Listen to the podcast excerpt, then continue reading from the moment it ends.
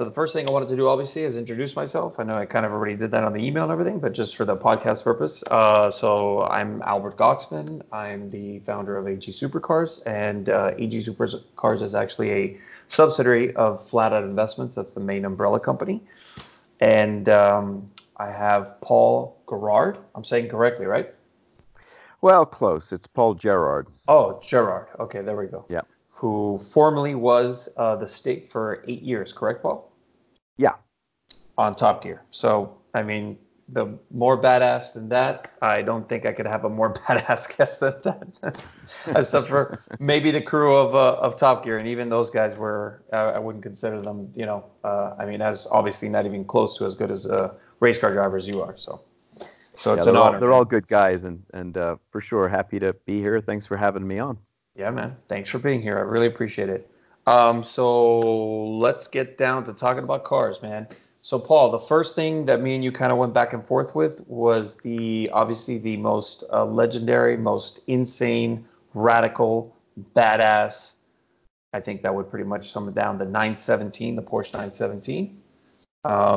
Yeah. We were talking about that car, and that's kind of how me and you got in contact with each other. So the whole main thing was that. So this is kind of the backstory to the car. I met a gentleman who's got a pretty awesome, he kind of does what I do. You know, I tries to really stick with the rarest hypercars, supercars, and vintage race cars. And we kind of got talking together because we were trying to sell a different car. We were talking about a Ferrari 333 SP that was actually available here in Florida. And in that conversation, all of a sudden, the craziest thing happened. He says, hey, by the way, do you want to see something really crazy? I said, yeah, sure. Show me what you got. And he brings me into his warehouse, and he showed me a bunch of awesome cars. He had a brand new GT3 RS there. This is when they first came out. And he had a couple of vintage Porsches, like a 930 and 930 Turbo. He had an old Alfa. It was I want to say it was, I always forget the model of Alfa, super square body Alfa Romero. That was right. Pretty much considered a piece of shit, but it was a cool looking car. Like a Milano car. Or something. I think it was a Murano, yeah, or something like that. It was a cool looking car. Yeah. Like the cookie. Exactly. Yes. And so then all of a sudden, you know, I say, hey, listen, you know, I have some pretty awesome, pretty amazing buyers on my end. You know, do you have anything special? He says, you know what, I got just the thing. So he presents me the car that we're talking about right now, the Porsche 917, an original 1960. It was a 69 car, and it was a car that won Le Mans in 1970. So that was just, I couldn't even believe what I was seeing. I was like, holy shit, you have access to this car? He says, yeah. And I said, all right, well, what's the price tag on this thing? He says, well, technically, quote unquote, this car is not for sale, but everything has its price. And if I can give you that price, it would be around, he told me 25 to 26 million would probably purchase the car. Yeah, that's about what I've heard them going for these days, is in the like 22, I think one sold for fairly recently. Steve McQueen's, I believe it was Steve McQueen's 917 that was crashed several times on the racetrack. That car, I believe, went for around 22. I think it was 2 years ago, 3 years ago, if I'm mistaken. Yeah. So that was a pretty interesting thing. So I said, well, this is amazing. I mean, this is just levels of craziness that I can't even comprehend. So I went to work on it. I started trying to find a buyer for the car. And as you know, these things are, I mean, it's still a 1969 race car. So it wasn't the easiest thing to even try to comprehend on how am I even going to locate a buyer for this thing. But I did my best, and I was able to talk to two people that were potentials. Very, you know, they had actually had several ridiculous Porsche, you know, vintage race cars, and right. They were pretty crazy about Can-Am as well, just as I am. So that's why I reached out to them, and. One of them gave me a pretty valid offer. Unfortunately, it wasn't to the exact amount that the owner was trying to get out of it. So, you know, we got pretty close. You know, he said he would be willing to, if I gave him enough proof, you know, that I really had access to this car. or I'll give you a valid offer. And I said, okay, great. So he ended up coming in a little bit shy at $23 million. I said, okay, well, all I can do is give it to the owner and see if he accepts it. And unfortunately, he ended up saying, listen, I you know, tell your potential that I very much appreciate it, but unfortunately, you know, this is a very special car. I don't have to tell anybody. He, you know, he knows that as well, the potential buyer, and he knew that it was just one of those things where this is what he was limited to, you know. So we ended up not being able to make the sale. But what was great about it was that I, you know, now had access to the car, and anybody that, you know, would be ever be interested in it, I could bring to the table. So let's talk about a little bit, Paul. I want to hear your end of you know, the history of the 917, obviously, you know, what made you, what was obviously the thing that grabbed your attention about the car in the first place? Well, for sure, that car to me means a lot. It's to say it's iconic, you know, that's a word that's very much overused these days. Correct. But the 917 definitely deserves that, probably almost more than any other race car, because it really did establish Porsche to be the brand that it is today. And, you know, they kind of came from these humble origins, you know, kind of initially building, you know, four-cylinder cars with the Spider, and then kind of working Sure. their way up from that. And of course the family ties go well back, in the, you know, the Piak family and Porsche family were designers for Auto Union, you know, back in the pre-war stuff. So the you know, so but Porsche as a brand, you know, was kind of this little, you know, offshoot, as it were, initially from Volkswagen, using basically a Volkswagen sourced engine initially, and then Metzger kind of got his mitts on it, the again iconic engine engineer and designer, and designed first you know, a quad cam four-cylinder, then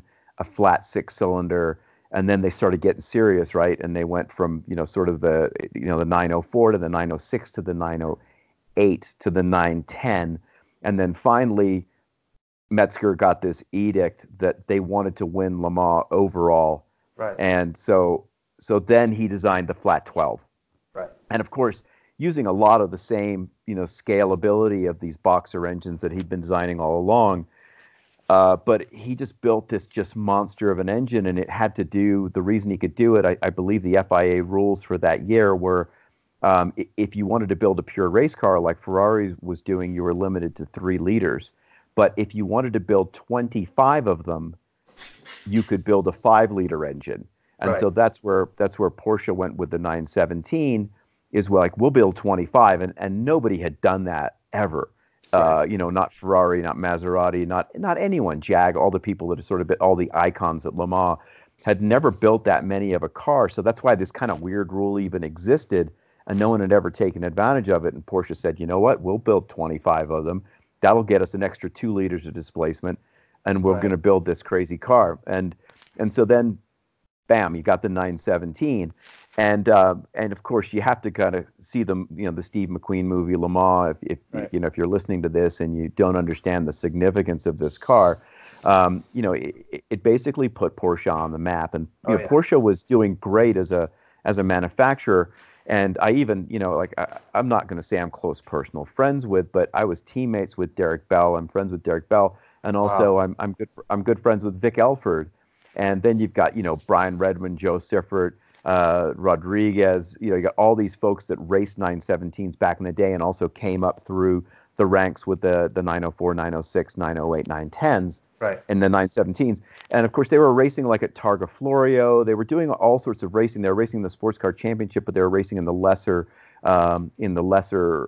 categories, because they had smaller displacement engines. So the 917s put them at Le Mans in the top class, running head to head against Ferrari, and you know, building this 5-liter engine. And Ferrari eventually had to follow, and they did the 512, which also was a 5-liter engine, but it was sort of Porsche's idea to go do this, to take advantage of this kind of gap in the rules that allowed them to build the bigger engine. And this 5-liter flat V12 was just this monster. Yeah. And the chassis, if you've ever seen the chassis on a 917, it's built out of these little teeny tiny yeah. tubes. that make a Maserati birdcage look like it's overbuilt. And so when you actually, when you sit in a 917 and you're looking around at the structure of the car, I'm a little guy. I'm 5'7". I'm like considered to be kind of big for a race car driver. Right. And I just barely tuck into that 917. Right. And then you're looking around at the structure of the vehicle around you, because you can see all of it. It's before carbon fiber. So we're talking about fiberglass body panels, or, you know, hand-beaten aluminum bits and pieces. Correct. And then this tubular, you know, structure for the chassis. And the thing is, like, it's so small. I think if you've only ever seen the cars in person, you know, not you haven't seen them in person. You've only ever seen the pictures, or you've seen the movie Le Mans. When you see a 917 for real, you realize like how tiny it is. I mean, it's small compared to a Mini Cooper, an original Mini, not a new Mini, not a BMW, like the original Mini Cooper. Yeah, the 917 looks small. Yeah, compared to. Like, it's sitting next to that. So it's really this amazing car. And then to think right behind you is this V12 engine putting out flat 12 engine putting out over 500 horsepower. Yeah. And so to summarize the craziness of the 917, you have to look at the World Sports Car Championship. And I can't remember the year, whether it was 69 or 70. So excuse me for not getting the year right. But Formula One... We'll excuse you, Paul. You are excused. You are more than excused. I appreciate that. Formula One at Spa. So the racetrack Spa. So they raced sports cars there. They also raced Formula One cars there. Right. That same year the 917 was introduced, it was 6 seconds a lap faster than the Formula One cars were. And that's a ridiculous. I mean, that's spaceships. All you need to know about how revolutionary this car was. Yeah. Where it was actually significantly faster than the equivalent Formula One car that same year. And so that's that car. And of course, it wasn't designed to do, you know, a 200-mile Formula One race. It was designed to do a 24-hour endurance race. Right. And so that's like, it's a whole other level. And you think about that Metzger engine, the engineering that went into that whole car, the whole drivetrain, that whole vehicle, that it was supposed to just run a 24-hour race, but it's capable of running speeds significantly faster than the Formula One cars of its same era. So that shows you how special that car was. And I remember talking to Vic Elford, who was the master at the Targa Florio. And he was the first guy to ever try and drive a 917 around the Targa Florio. Now, if you're not familiar with that race, the Targa Florio, I believe, was 47 or 49 miles, and it's in Sicily. And it goes through Palermo, and it's just mountain roads and through cities. So the equivalent today would be the Isle of Man TT. Right, exactly. A motorcycle race. It's kind of like the Isle of Man, but it was in the Sicilian mountains. And, you know, an Isle of Man happens to be, as we're recording this podcast, it's going on this week. Oh, really? So, yeah. So, catch it on Velocity. Yeah, set it up on, get it recording. Okay. Not much has happened so far. They've only had one day of racing. Unfortunately, they'd had one fatality on their very first race, because it's a pretty, but anyway, but that's what Targa Florio was like. And they were doing this in the late 60s and into the 70s. And Vic was the first guy to take a 917 and around the Targa Florio course.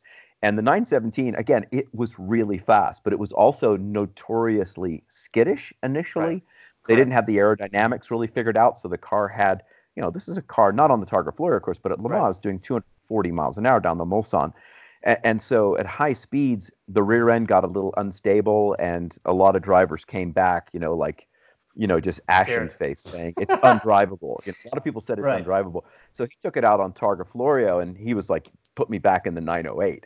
And he ended up winning that year in the 908 because the 917 was just basically too much of a car for Targa Florio.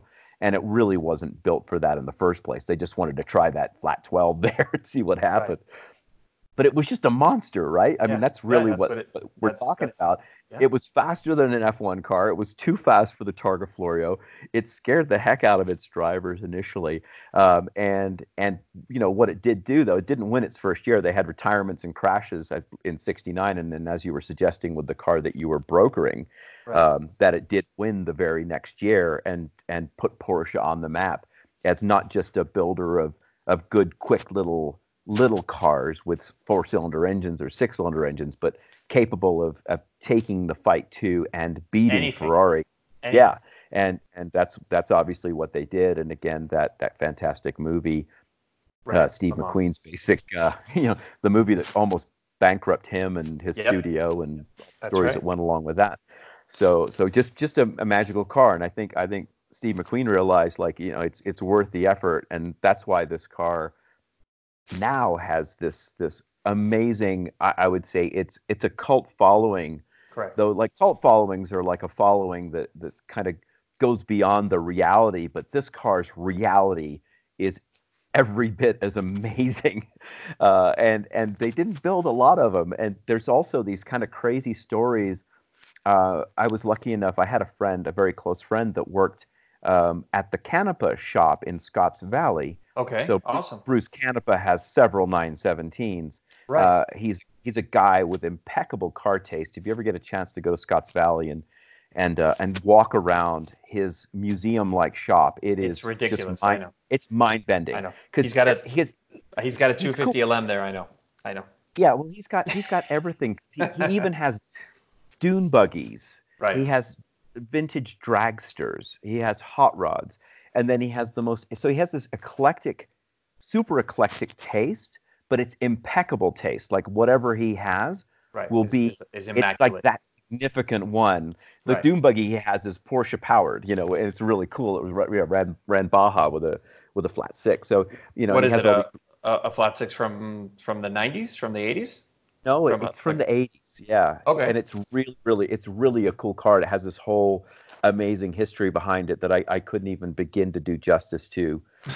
Just remember bits and pieces of it. But let's everything in Bruce's shop has this our story that goes with it, Right, exactly. And so the 917 is probably the central component out of all of the amazing stuff that he does because he sort of became the de facto restorer in the U.S. of the 917 because there were so few made, and of course they're also very fragile. We're talking about cars made, decades and decades ago. Right. But you could imagine the parts, if you want pistons, connecting rods, cylinder heads, all has to be custom made, valve springs, machine. And so actually every part in the world for those cars, as far as all the experts know, they're all accounted for, and they're all kind of living in a couple different locations. There was this Vlasic Polak, who is this Polish entrepreneur that lived in California, and he ended up buying a lot of the 917s, because the thing about race cars, we talk about them now and they're so revered, and they're worth tens of millions of dollars. They're a rejected bid for $23 million, right? Case in point, for one car. Right. But you got to realize, a race car, back then, $10,000 year after it's not competitive. Yeah. You could walk up and they're make me an offer. Exactly. Ferrari was just throwing cars away. They were dying to give them away. There's nothing with less value than a year-old uncompetitive race car, and no one has the crystal ball to look into the future and go, you know what, in 40, 50 years, this thing will be priceless. Right. Yeah. So we all want the time machine to go back and buy all these cars, right? Right, and that's for sure. And so the sort of the chain of events that kind of led to, the Vlasic Polak buying all of the parts, and now those parts ended up getting bought, and they're back with a company in Germany that owns all those bits and pieces now. But I was lucky enough when I was at Canepa that they were rebuilding an engine in the shop, and so there was a gentleman there by the name of Mr. Nietzsche. And I remember that because of the philosopher. Right, exactly. He's a lovely guy, and I went and had dinner with him and my friend. We went out and had dinner that night, and we just chatted all night, and he was telling me all these stories about 917 parts. Right. And so he personally knows of all of the 917s in the world, and he personally works on them. So they actually all come through one guy, and he is 82 years old. Holy shit! So every single 917 that's being serviced or being anything, that's going through him strictly. He has his hands on it, on some way, shape, or form, And the thing that's amazing is you're thinking, like, how important these cars are, and he's not a young man anymore. Right. And so at dinner, I was like, I've got to bring that up. Of course. and so I was like, out of deepest respect, I'm just curious, what happens when you're gone? Right, exactly. Cars? And he goes, oh, don't worry, I have an apprentice. And I was like, oh, that's okay. Fantastic. That's good. And he's like, he's 62. And I went, no. So he's only going to last about 30, 40 years too. Yeah. So when you see a 917, you need to consider all of that. Everything. Like how special this car is on every level. Like a component, like if you're thinking of like a shim, because they use shims to set the valves on the cars. Right. You know, you think about like all of these components, and you think about like every time one of these gets crashed or one of them gets overrevved or scratched. You know, like what is the shock wave, the ripple effect around the world for like that very limited supply. And so they are starting to reproduce bits and pieces of 917s as they sort of expire, because a lot of the cars are made of magnesium. You know, bits and pieces of the cars, and magnesium has a very limited shelf life compared to aluminum or stainless steel or titanium. I didn't know that. I thought magnesium. What's the shelf life on magnesium? It kind of depends on the conditions that it's kept under, but basically it sort of just falls to dust over time. It corrodes and deteriorates to the point that you can't use it anymore. Oh, shit. I didn't know that. So you get like magnesium wheels. And I know this from Ducati motorcycles and things, which I have like an old Ducati. Right. And you know, so magnesium components, magnesium cases, they use triple clamps. There's just, you know, bits and pieces that were cast in magnesium back in the day. Magnesium wheels were very, very common hubs. Magnesium was like the go-to exotic material, like one step up from aluminum, because no one could really work with titanium very well then, and carbon fiber wasn't around. So you find a lot of these old race cars were magnesium, and people can recast magnesium now, but that's what you have to do is if you want to keep the car authentic, you go and you have to, you know, recast an engine block, a cylinder head, or what have you in magnesium. Right. So that's all of these, this sort of this ecosystem and what in England they would call a cottage industry on supporting these cars, and this is just a 917 story, but you can go and you can say the same story about a Testarossa Ferrari or what have you. You know, like any of these old, I mean, like an old original 250 TR, right? Not a 80 Testarossa. You know, so any of these older vintage cars kind of are falling into this, and of course now it's kind of interesting because you got like this graph of the value of the car, and it's almost shooting up. And then, of course, things that like 10 years ago, like, oh, no way we would ever go to any sort of lengths to actually cast these new pieces or whatever. The cars aren't worth it. But then the value of the car, at some point, there's a crossover, and they're like, oh, now it's worth it. And so, and you can see that, you know, again, you can go back and you can look at things like, you know, even like a Black Shadow, you know, motorcycle, or even the Brow Superior. So you can look in any of the vintage world, or think of like old Bugatti cars, old Maseratis, or any of these cars, Auto Unions, Mercedes Benz. You know, any of those vehicles, they reach that crossover point where the car now exceeds so much value that all of a sudden they're like, now we can make anything with the car. I'll give you like the ultimate version of that. That's not even cars or motorcycles, but World War II aircraft.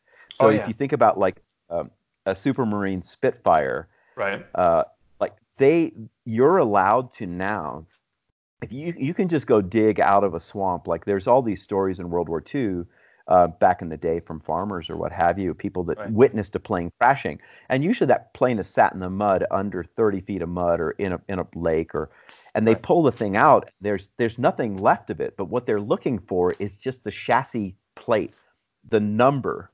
The serial number. That's all they're looking for, so they could say the VIN plate. Right. If you can get that, you're allowed to, because you think of like, you know, FAA and all that stuff. Like, well, we don't want you taking this rotten plane and trying to put it back in the sky. Yeah, exactly. That'd be a bad idea. you can take the VIN plate and you can officially say that's this airplane, as long as you have the VIN plate, the original VIN plate on the aircraft. Wow. And so everything else, every other component can be remanufactured. Manufactured. Wow. That's amazing. There was actually a story, this crazy story about an auto union where one guy had the VIN plate and the other guy had the car, and the car was actually in Russia. A bunch of auto unions ended up in Russia, yeah. That were for reparations after World War II. So when Correct. We were splitting up Germany between the Allied forces, of course, Russia was on our side back then in World War II. So the Russians, as war reparations, took a bunch of auto unions to Russia. And so there were a bunch of these. It's a fascinating story, by the way, where you can go do research on this. But these auto unions sat in Russia, and so they kind of both showed up at an auction at the same time or within a very close period, and they both had the same number because one was rebuilt off the VIN plate, and one was the actual car that had been in Russia. And I may be mixing those facts up just a tiny bit, but you get the idea. Right. That's what To get back to the 917, that is the crazy world. You personally, like, you're dealing with these the uber wealthy that sort of make all this happen, because they're the ones that are going, I'll pay $20-some million for a 917. So some guy's got a chassis plate from a wrecked 917, and he's like, all of a sudden, he's like, holy cow! He looks. This is worth some money.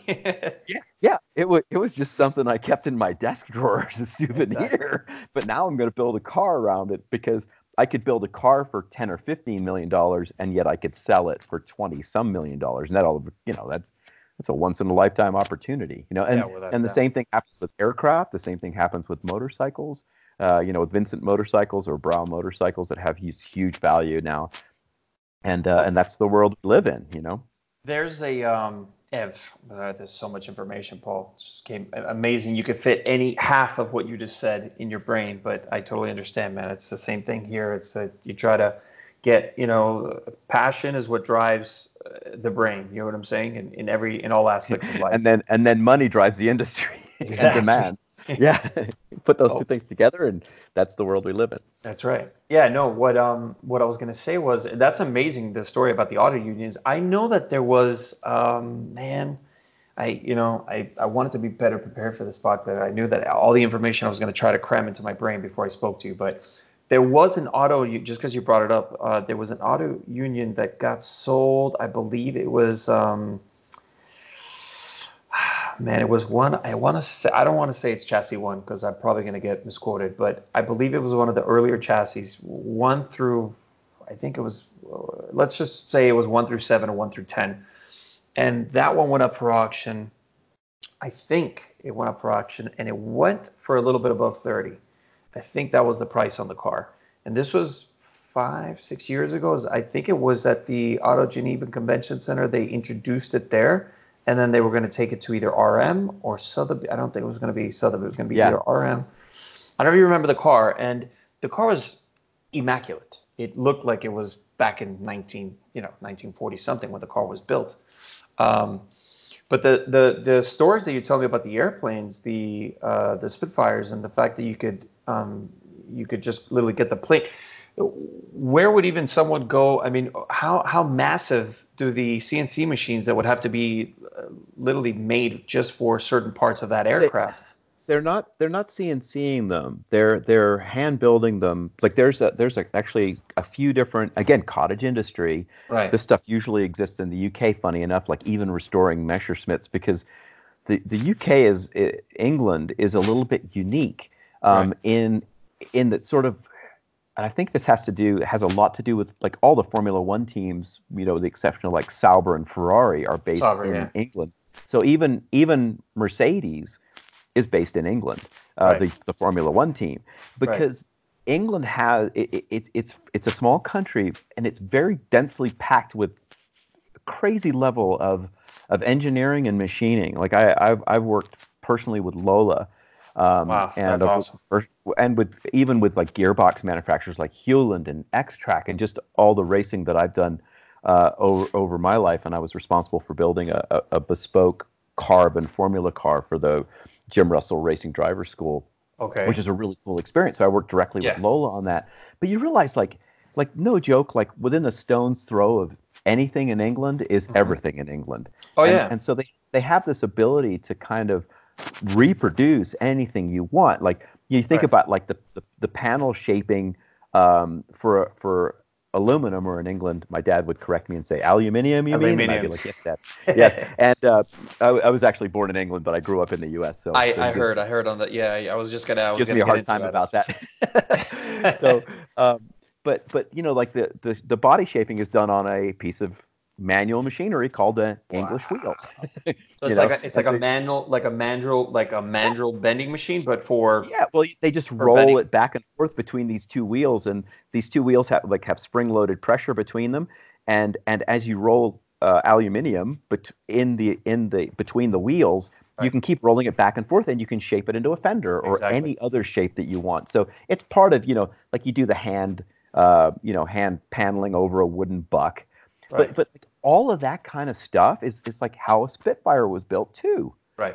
You know, where they had, and that was actually one of the very first metal aircraft that only had cloth in the tail section. The rest of the Spitfire was all aluminium, including the spars and all of that stuff. So that you can rebuild all of that stuff. There really isn't any CNC because that wouldn't be authentic. Right. And they build that plane to the same level, just like a Concours winning automobile. Like if you're going to have remanufactured bits and pieces, you can't modernize it even to make it better. Right. It has to be. The only exceptions that you're allowed, and they probably even will score you down on a Concours for this, but it's safety stuff like the fuel lines, you know, things like that. You're like, well, the fuel lines were terrible, and these cars used to catch on fire all the time. Do you mean my car is going to catch on fire, or can I put a better fuel line in it? Right. And you're allowed to put a better fuel line in it, but it better from the outside look exactly like the original fuel line. Wow. See that? That I think is they gave you. You know? It's. I mean, I understand why they do that, but I think that's a bit overkill. It's like who? But I understand when it's a Concours car, it has to be a Pebble Beach. That's why unrestored cars are so valuable, because they're like, ooh, it didn't catch on fire, and no one's changed the fuel line. Right. That's a really rare car, you know, or the spoke wheels, or, you know, or the magnesium just, you know, randomly breaks. Like I've had magnesium wheels break on me when I've been racing, you know. So are you serious? You know, but so, what? Yeah, absolutely. What are we talking about? What were we, 10, 15 years? I mean, I didn't know it was that short-changed. Magnesium, you know, it's very light, but it also, it's fatiguing, you know, sort of qualities compared to, again, these days you would use a forged aluminum, or you'd go titanium. Of course, you'd go carbon fiber. So, it's susceptible to heat, back then they're underbuilding. Think of like Colin Chapman and, you know, his whole adding lightness thing. So he's casting things out of magnesium and then making them a lot smaller than they probably ought to have been, you know. Right. And that's what. But you know, if you want to build a vintage Lotus, you've got to use all of Colin's bits and pieces.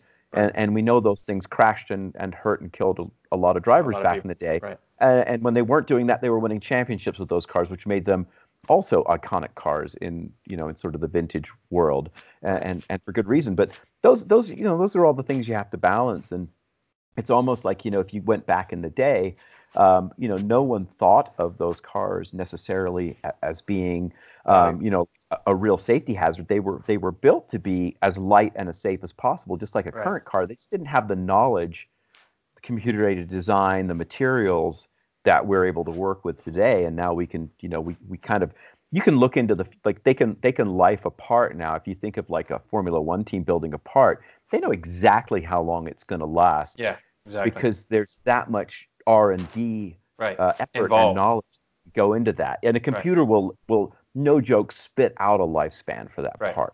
Like you need to replace that bolt this amount of time because it's under this sort of shear tension, compression force. And we made it out of this material, and it will last exactly this long. Right. Yeah. They didn't know that then. It was all done by guys like, you know, that gentleman I mentioned who was working at Porsche back in the day on the 917s. It was just his knowledge passed on to his apprentices. You know, like it was accumulated knowledge from racing auto unions in 1938 and 39. That same knowledge was helping them build 917s in 1969. Exactly. You know, that's where everyone would say, oh, that was sort of a black art. When it was a black art, it meant it wasn't really written down. It was passed down from engineer to engineer, from mechanic to mechanic. Right. But that knowledge still moved, and it still grew, and that database got deeper, and they got smarter, and they built faster and faster cars as a result of it. Correct. Yeah, I mean, I you mentioned so many things. So one of the things that really surprised me, going back to the 917, one of the things that, by the way, I sent you an email with a PDF professionally that I had gotten from the owner, just to, so you could have it. I was going to have you go through it just so you could see the picture of the actual car that we're talking about. The actual car that we're talking about, by the way, Paul, it's chassis 4. Okay. Yeah, it's chassis 004. And there's a picture there of what you kind of, went back to earlier, was the seating arrangement and the fact of how small that car was. Yeah. And one of the things that one of the things that we first talked about before we even got on the podcast was that, I think, and this is one of the things I really wanted to talk to you about, was how racing, like what we're talking about right now. I mean, you just put it in plain English. You're talking about that this was firstly, I mean, these cars were only being produced by people that had the optimum experience, that were there building the car and knew the exact lifespan of the metals, or knew how long or what type of materials that we're going to actually putting, to build this entire ridiculous, insane rocket ship on wheels. And one of the things that I think that we've lost in racing, you tell me if I'm wrong, but I've gone to plenty of racetrack days. I've been, I've spoken to many different people, race car drivers and, team owners. And something that I think is missing, I hate to put it this way, but in my view, I would look at it as a castration of racing, because it's like a lot of things about racing that you literally needed a certain amount of courage even to get into these cars, just because of the safety factor, the safety technology that just was not there. I mean, I'm looking at the picture right now, and it's literally a 4-point harness that maybe you'd put on a street car with a couple hundred horsepower, 600, 700, 800 horsepower, and you'd feel pretty safe in. This was a car that weighed, I believe the 917 weighed 1,300, I think, wet, 1,300 pounds.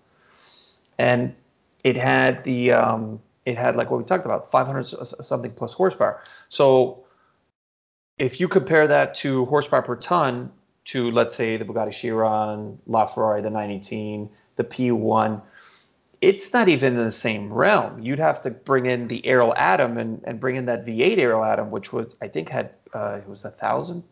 No, and I've driven those. The problem with what you're saying right now is you're comparing road cars to a race car. Oh no, so, of course I'm not. Yeah, I'm just saying that even race car wise, is that the essence of, I don't know, man. It's very strange. I've gone to the racetrack and going back to what we were going to start talking about, which was Can-Am.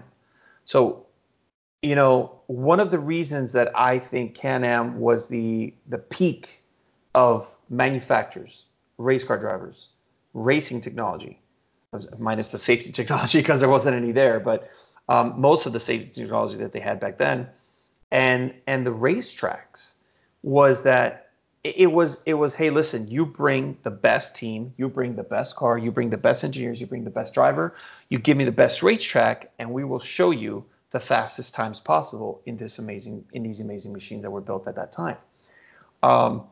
A lot of what's going on now is that, like, let's say for example, what's going on in Formula One. So I haven't watched a Formula One race in 9 years, and I'll tell you why. It's just the fact that, I mean, first of all, I miss the screaming V10s. That those things were just, I mean, when you wanted to go see a Formula One race car, that was what you were going for. That was one of the aspects that you were just waiting to, have a fly by that thing. Your ears just bleed, and you hear, you feel when you're next to a Formula One car, when that thing is just on idle, you feel the insides of your body just shaking. And I think that's what motorsport is supposed to be about. It's not supposed to be this tamed, This safety. Everybody keeps on talking about how safe things have to be, and it's like no. I agree that we don't want race car drivers like you and other race car drivers that are out there getting severely hurt. That was one of the problems that happened in Can-Am, where you had all these deaths, especially at Spa, because of the straightaway. And that's when they finally decided the rules and regulations said that they had to put the kink in the straightaway. And then you meant Le Mans. You said Spa, but I get it. Oh well, but at Spa there was a remember there was a straightaway. What was the famous? I think it was Spa. It's the Spa. They did change the course. Yeah, you're right. So yeah, they had the one that ran through the villages and all that stuff. The longer version. Yeah, correct. So and that longer version, that's when these cars. I believe that 917 was one of the first cars in the world that did 250. I think it was 248. That was Le Mans that it was doing that. It was so Spa had already. Okay. Yeah, Spa had already been changed. Basically at that point, I believe. But okay, to your point, so I guess there's a couple different ways to look at it. First of all, it's like if they knew then what we know now, would they have still built the cars the same way? And you'd have to answer, of course not. They would have built the cars of today, because this is what's logical to build. So I get the what you're talking about is like it's a bit of a romanticized view of motorsports, and I'll tell you, like, you know, knowing Derek Bell, I was teammates with him. We were both driving on the same factory racing team for Volvo in the early 2000s, and he's a great guy, and I got to know him very well. And I happened to be at his house one day, and you know, as you can imagine, he's such a legendary driver. He gets people sending him random things in the mail all the time. Right. And the day I was at his house, someone sent him a book, a new book, that was about Formula One in his era. And the opening picture in the book, and I can't remember the name, but the opening picture of the book was how they take that year, the early in the year photograph of all the drivers lined up. They're sitting on the straightaway of the racetrack. They're the front row's in chairs, and the back row's like standing up behind them. And he looks at the photo, and he starts scanning his finger across all the faces in the top and the bottom row. Mm-hmm. And he said, you know, right now, there's only two of us that are still alive. Wow. Yeah, they're all dead. And he kind of like, he teared up, man. Yeah. So we look back and we're like, wow, that's when racing was racing. Right. But the thing you've got to remember is this stuff. Like, so we're talking about all auto unions in 38, 39. In 1939, Germany invades Poland. Okay. World War II starts. Right. Auto unions, Mercedes, stop racing. They don't come over and win the Vanderbilt Cup in New York, which they had done like the year before that. It stops. And we got World War II. And we've got, you know, hey, we were talking about Spitfires and Mustangs and Messerschmitts and Focke-Wulfs and Lancasters. And we had all these young guys, 17, 18, 19 years old, going off into war as infantrymen or flying aircraft. And millions of them don't come back. Right. And this is a true world war where it's operating in the Pacific theater. It's operating on an Eastern front in Europe. We've got a Western front in Europe. Like it's wholesale slaughter of young men. Yeah. Right. That's okay. Right.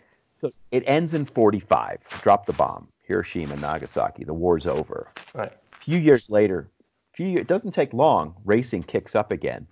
And who are all the drivers? They're a bunch of pilots. They're a bunch of people that are used to this ridiculous level of risk. As a matter of fact, if you think like PTSD and you think about modern soldiers coming back from Iraq and more of them die in road crashes and on motorcycles every year when they come back than they do when they're deployed, because they tend to ride the bikes and they drive. In a way, they're like seeking the thrill of combat. Right. That's correct. Okay? So that's kind of part of all of this. And so motor racing kicks back up, and these guys are out driving cars. And are they thinking much about safety? No, they think this is awesome. About it, they're like, this is way safer than the war I was exactly just in. Right. This is a walk in the park for them. A few guys are dying. I get it, but it's not nearly, you know, watching my buddies drop left and right is, you know, hey, right now actually is the 75th anniversary of D-Day. Right. Just, so not only is it Isle of Man, it's a pretty, you know, we can link a lot of things to our conversation here. Right. But they're doing D-Day reenactments. I was just reading how the Army Rangers are climbing up Omaha Beach, right? Holy shit. What they did this morning. That's insane. This morning in a reenactment. That's amazing. And so that was their mentality coming back from war, those lucky ones that survived. Right. And they were looking for cool stuff to do, you know, and they're kind of like looking for that. Filling that gap of as horrific as it is a bit of a drug, right? It's for any thrill seeker. Oh, yeah. And so they're coming back and they're going racing. Right. And so that's kind of the mentality that's transitioning into motorsports all over the world.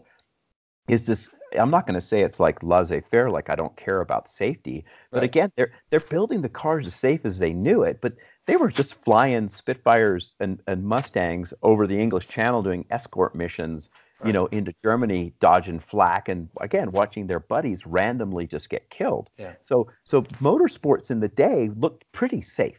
Right. And so we look at it. None of us have been to battle. You know, we're too young. There hasn't been a major war. And so we look at safety through a completely different secondary, third. Yeah, it's not fair to judge them and their safety standards because they were building what they thought were safe, as safe as they could build them.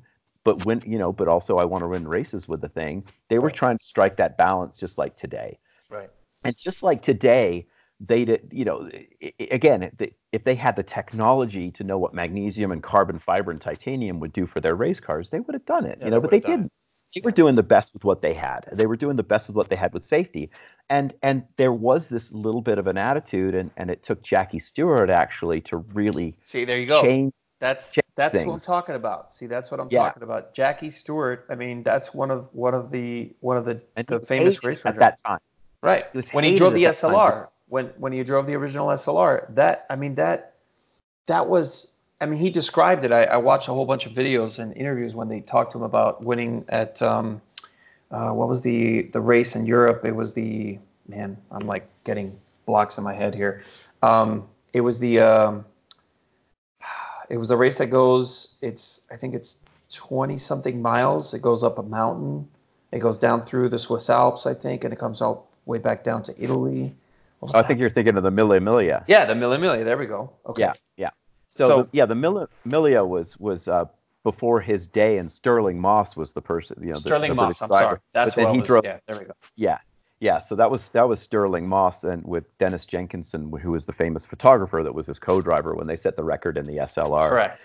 But Jackie, and so it's. So there were incremental improvements in safety, but a lot of it had to do with sort of the budgets of motorsports back in the day. So there wasn't any sort of organization for safety, and there wasn't any budget.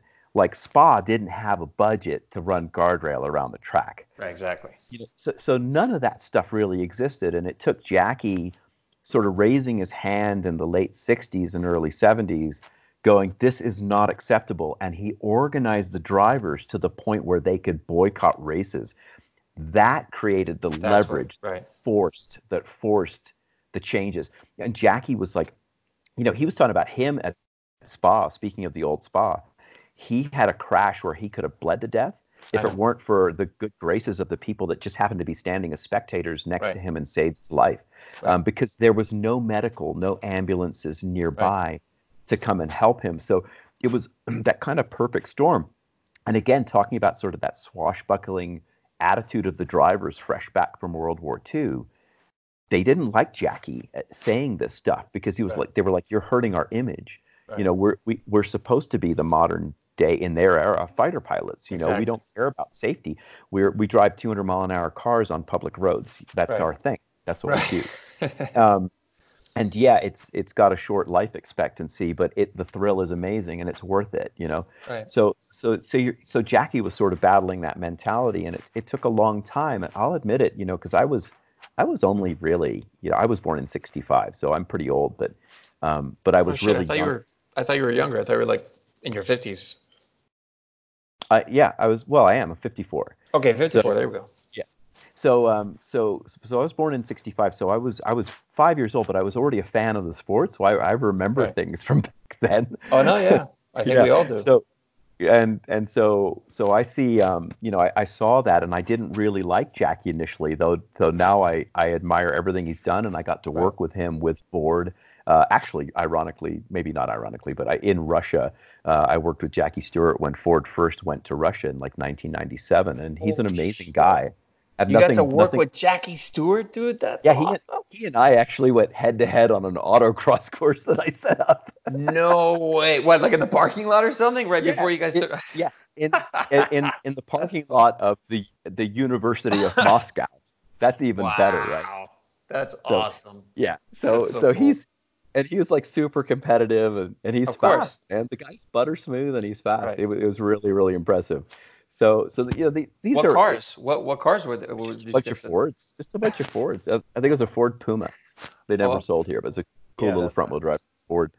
Russian.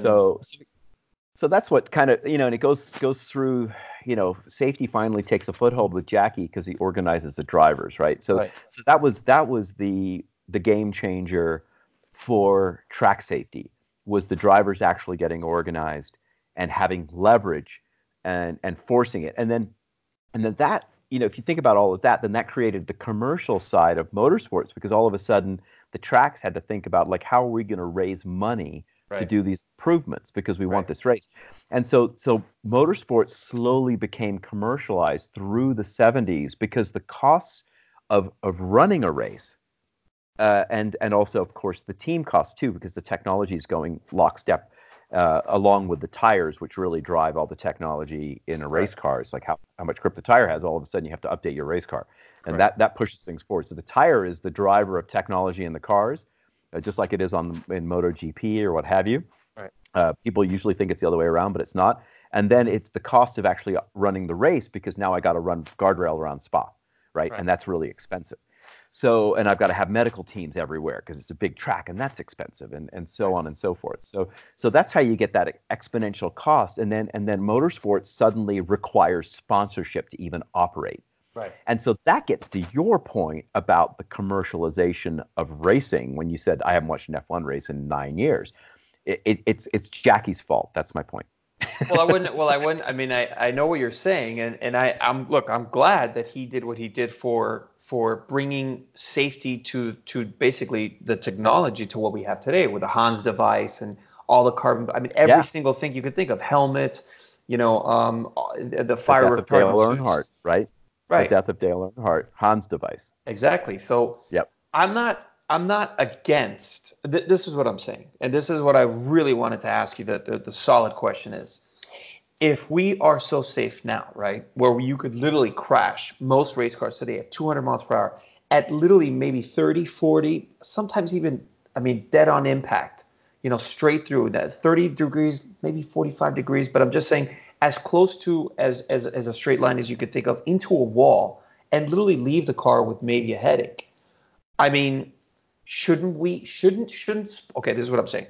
Shouldn't everything be going faster? Shouldn't all the cars be going faster? And they are, mechanically, they had to bring, look what they had to do with Formula One. They had to bring mechanical grip back into the game, because people, they were losing audience. Like Formula One, diehard fans, where just like, this isn't entertaining enough. I'm not seeing anybody die for absolutely.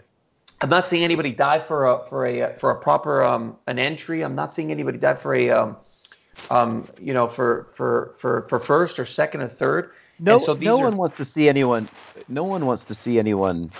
Are you saying die? No. Yeah. Exactly. No. I'm not. No. I'm saying. Well, no one wants to see that, but they want it. They want to think that it's possible. They want to know that that's there, that it's that dangerous, and so it's a balance that has to be struck, right? Where, and I think the word you're looking for, that you want in motorsports, is it needs to be a spectacle. Well, the word spectacle. I want it to be more competitive. I want it to become. Let me explain the word spectacle, because spectacle covers everything you want. Right. Spectacle includes the presumption of risk. Right. It also is the noise of the V10 or the V12 engine. That's right. It's the visceral scared experience to watch that car. When it comes by and you're like, holy shit, he should be braking now. Why isn't he braking? I'm about to watch a crash. He's still at full throttle, pulling upshifts, and you're going, he's going to crash so hard. And then the thing breaks at the 50 marker from 220 miles an hour and somehow makes the corner. And you will never forget that moment when you first see it. That's right. That spectacle, right? So you're trying to create spectacle. And to your point of they had to add a bunch of grip back into the cars, you're exactly right. They finally realized that. And that's a big issue that I have with Jean Todt and the FIA is them thinking they know better than the fans when it comes to the spectacle. Right. And they're like, no, the fans will appreciate the strategy of the pit stops. That's where all the passes are going to happen. Our fans are very sophisticated. They don't need to see real passing occurring on the track. Bullshit. You know, and so that's the mentality. They're going to like that the cars are quiet. It's going to be okay because they'll appreciate that they're hybrids. But we know that that is true of a certain percentage of people, but it is not the majority of motorsports fans who are there for a spectacle, right? The spectacle is everything. It is the hair standing up on the back of my neck. It is, I'm worried for these drivers. These cars are so fast. I can't believe how fast they're going, you know? And then the driver takes on this hero-like status, this almost superhuman-like status. Yeah, superhuman, exactly. But if the car, if you go to a Formula E race and you're like, oh God, I was driving a Porsche GT3 this morning around a racetrack, that Porsche GT3 is faster than a Formula E car around a racetrack. Right. And it'll drive a lot longer. And so that's not right. Right. Yeah, that's what I've been. But a modern Formula One car, by the way, they're louder than you realize. They've made them louder in the last couple of years. They're not quiet anymore. They don't sound like a V12 or a V10. I get that, but they're not quiet. The V6 twin turbos. Yes, they're not bad, but they're not. They are ungodly fast. So if you go watch where they're braking and watch how hard these cars accelerate, it will scare you to death. It's spectacle again in Formula One since the 2017 rule changes when they added the wider tires and more downforce, and again. We can argue back and forth, and everyone does, about whether that's improved the actual passing and the racing. Right. But it has made the cars, I think they're 6 or 7 seconds a lap faster than they were in 2015 and 16. Right. And so these cars are the fastest race cars that have ever been. You remember the 919 Evo went and beat Lewis Hamilton at Spa, the track record. But the next year they went back with the changes, and they're now faster again than the 919 Evo. Which because is huge. They're so fast right now, it's crazy. Yeah. So to realize they're even going to race wheel to wheel with how quickly these cars can accelerate or decelerate, you appreciate that. And it kind of makes your initial point, I'm not going to say moot, but it does negate it a little bit because the level of talent it takes to twirl all those knobs on that steering wheel and drive that car as fast as it is during a race with 19 other people doing the same thing, trying to beat you. It is a level of human achievement that is impressive. Right. And so what Hamilton and company are doing in a Formula One car right now in Verstappen, the level of driving that's going on in that series is on par with anything that has happened in history in a race car. Right. They are driving the hell out of those things. And so, don't think they're not trying harder. And maybe they're even trying a little bit harder because they realize that they are safer. So they're actually pushing the spectacle even more so, because we'll definitely do something. And I do have a little bit, and we didn't talk about it, so I'll mention it now, but I do have a little bit of background in sports psychology and physiology, because I've been training people how to drive race cars for 30 plus years, and I wrote a book called Optimum Drive. Correct, which I was going to bring up. I'm sorry, I was supposed to bring it up at the beginning. No worries. It's the perfect time to do it. Do it when it's relevant. So I understand the physiology and the psychology of what goes on in a racing driver's head from people that I train at very high levels to entry level to myself as a professional racing driver. So I know what they're doing in those cars and how hard it is. And would I like to see him with an H-pattern manual gearbox and all? I mean the Lotus.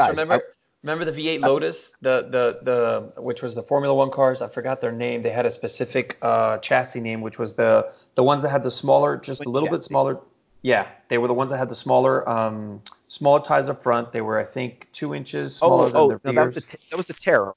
The Taro, six-wheel Taro. Yes. No, not the six-wheel. That was like the craziest version of that. But the cars, they were four-wheel, but they just had a smaller diameter front wheel and front tire. And then the rears were, I mean, they looked like fucking bigger than F1 wheels that we saw in the 90s.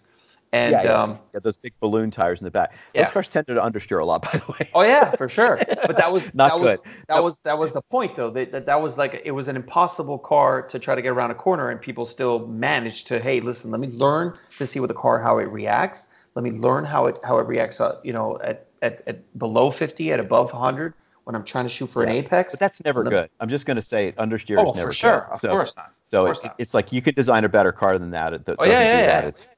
But it's always like that within racing. I mean, that's the nature of racing. Is it's the cutting edge of technology, and it's more so cutting edge than really anything else that's going on, because there's more money per F1 car happening than there is that SpaceX is doing, you know, into their rocket. Like a rocket is a simple thing compared to a Formula One car. It has to be, because it has to be stone reliable, because it's going into space, for God's sake. Right.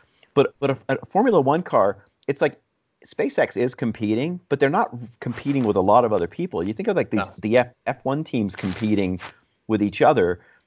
They're pushing technology as far as down the path of diminishing return. Further than really any other engineering exercise that exists on the planet. Right. What's going on? And you watch Red Bull has this video called The Life of a Bolt. I haven't seen it. It's crazy. It just shows like the designing of a single bolt that goes in that car, because they make their own nuts and bolts. They make everything themselves. Every single component on the car. Yeah. And so you look at that, and so could the racing be better?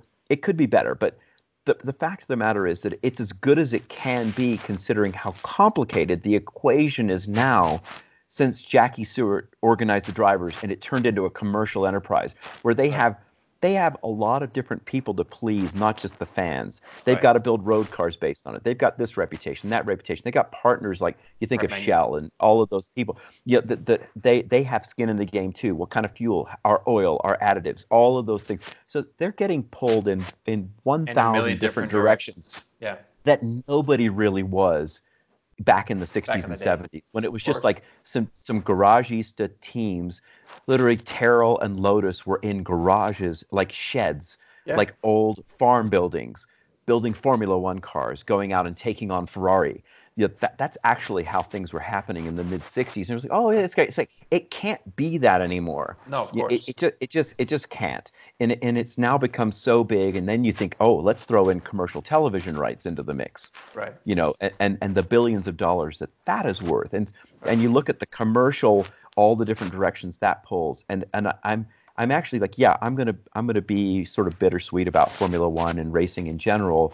But the fact of the matter is, it's still pretty darn good, and the level of cars and competition is insane, and it is driving the whole industry forward. And I would say, if you want to see just spectacular racing, just go watch MotoGP. Oh no, yeah, that's a whole different level of. If you watch the Mugello race that was just a couple days ago, Mugello, Italy, the amount of passing that's going on in MotoGP, because again, they're simple. There's very simple vehicles, and of course you can fit 15 motorcycles side by side on a racetrack where you could barely fit three cars. Exactly. And they have the availability of doing some different lines and things like that the cars can't do. So the bike racing has amazing passing that goes on, and is amazing racing, and I watch it equally with the car racing because I just enjoy the racing. But I still enjoy Formula One, because those cars, like I said, the visceral spectacle of how fast those cars are. So I like the racing of MotoGP, but a Formula One car is about 45 seconds a lap quicker around the same racetrack. Right. It's not even close. It's the like downforce. A good road car. It's not just downforce, but it's also mechanical grip, it's also center of gravity.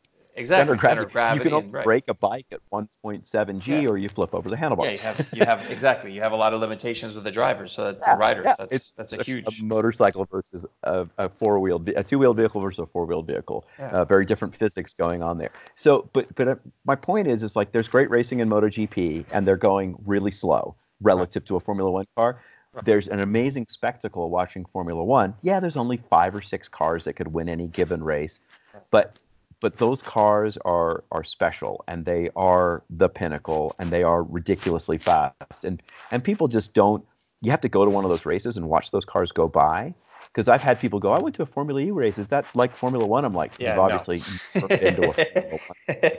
Because those cars will frighten you. It's like someone that's never seen a top-speed dragster or a funny car launch. Oh, yeah, they'll get the shit scared out of them just when the fucking thing turns on. Oh, yeah. Yeah. And so that's, or watch not that we get to do this, but, you watch an F-18 launch off a carrier deck. That's insane. It's like there's a whole level of crazy. I think also what's going on, Paul, is that we're another completely separate thing that really doesn't have to do with cars, but with culture, with people, and especially with young people right now, is just it's the conditioning, especially with cars. Like that's why the other day when I saw you posted the trailer for Ford versus Ferrari, that's going to be, I think. It'll probably be. I think I posted on your comment. I just put a comment real quick, and I had just said this is probably going to be the best, most realistic racing movie we've had.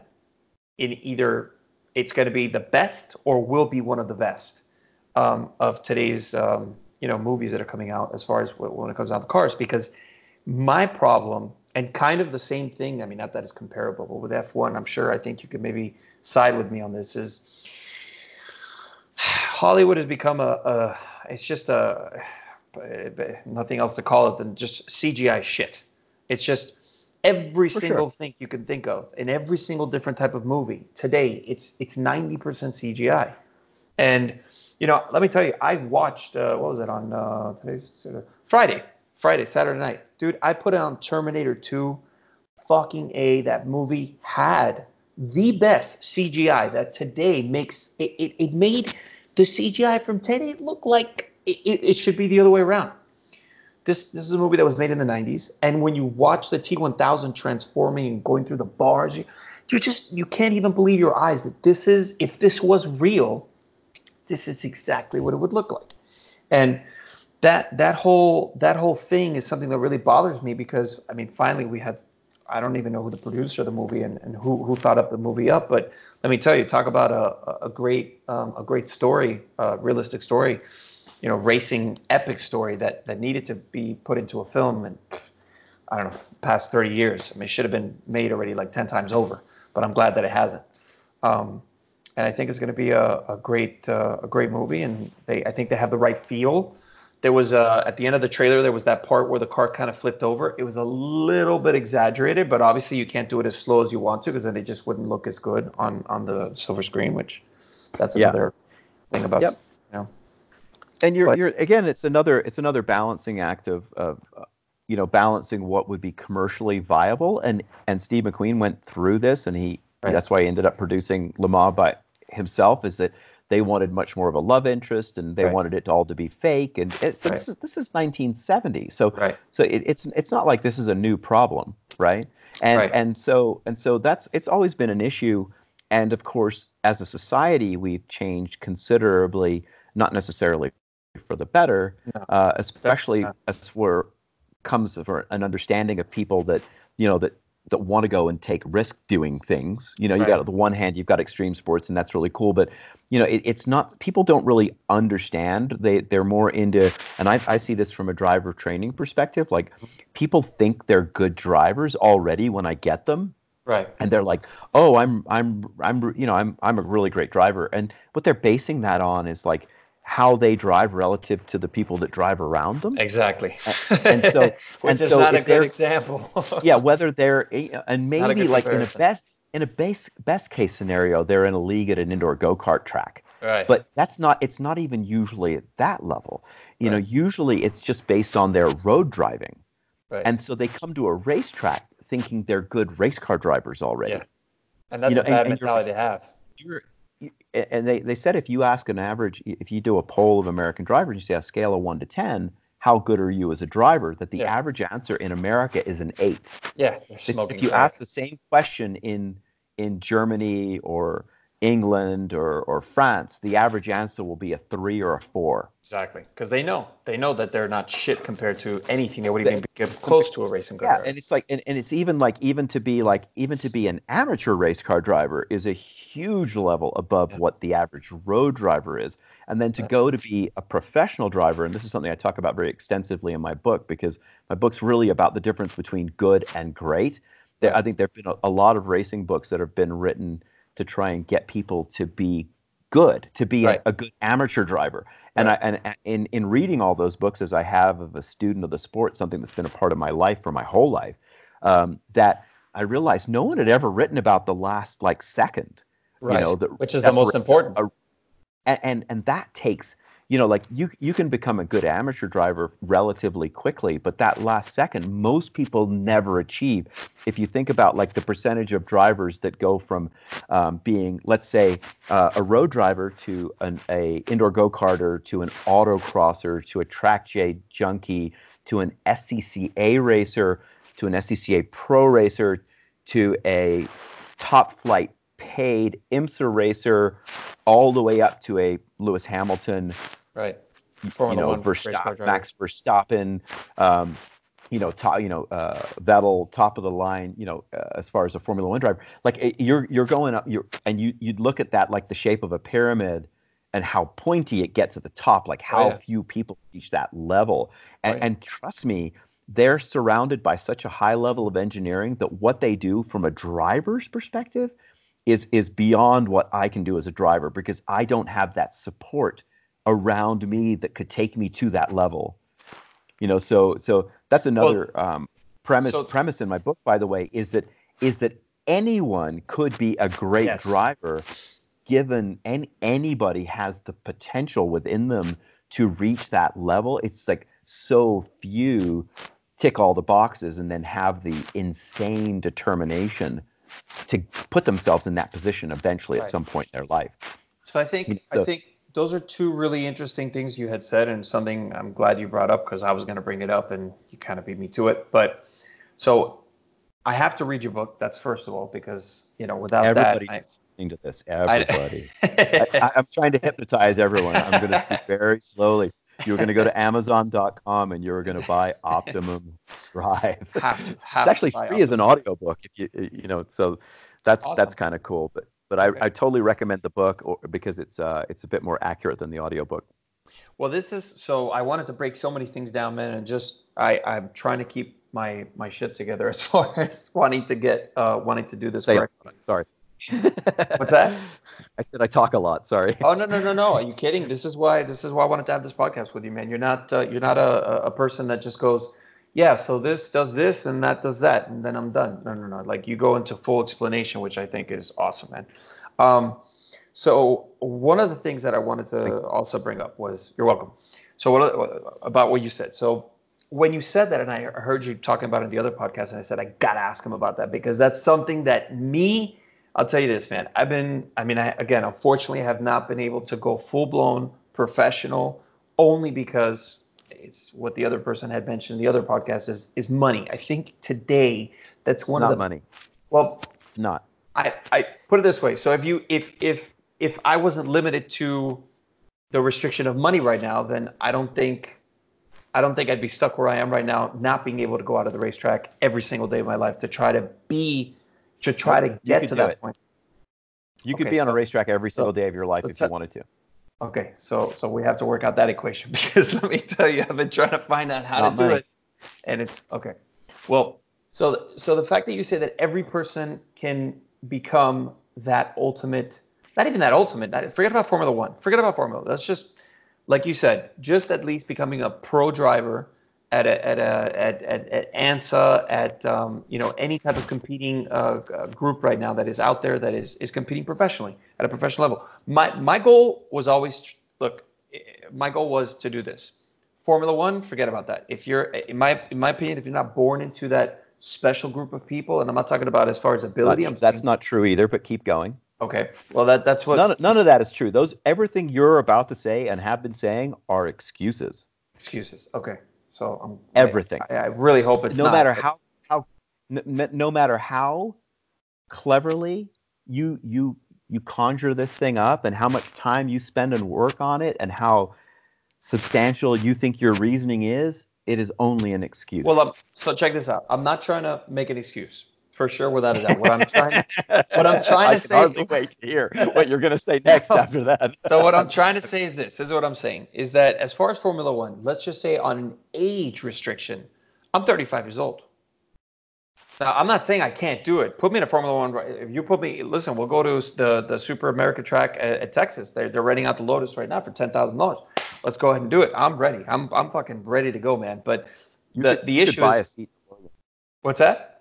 Buy a seat in a Williams, and you could do it if you were exceptionally good enough that someone would buy that seat. Because trust me, Lance Stroll has his seat for money. Right, but you have to show that you have to have your racing resume. Yeah, that's what you'd have to go earn. That's what you'd have to go earn. But I'm just saying, it's possible. It's incredibly unlikely at 35, or me at 54. It's incredibly unlikely. Because that I would be racing a Formula One. I can physically do it. No problem at all. Oh, really? Okay. Absolutely. Yeah. There's no physical. I would have to train. I'd have to train harder than I would when I was younger. But I'm fitter right now than I was when I was 18. Right. Yeah, but you have to just like, for example, your neck. Like your neck has to be. You have to do this crazy neck, right? Oh, for sure. Yeah, yeah. You can work up to it. Yeah. Yeah. So and so using that as the example, you can work up to everything that would make you great enough to drive a Formula One car. Right. But I think the main point that you mentioned in your book, and you were talking to the other podcast, and that's something that really drew my attention when I heard it. I was like, what?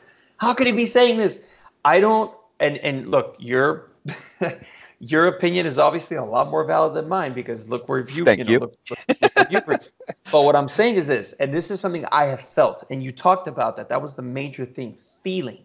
So that's where I think there's a difference. And, you know, that whole thing that you brought up, or what I think a lot of people that have gone racing, and the people that I think have it. So there has been some research now into people that have what's called the adrenaline gene, or the extreme sports gene, whatever you want to call it.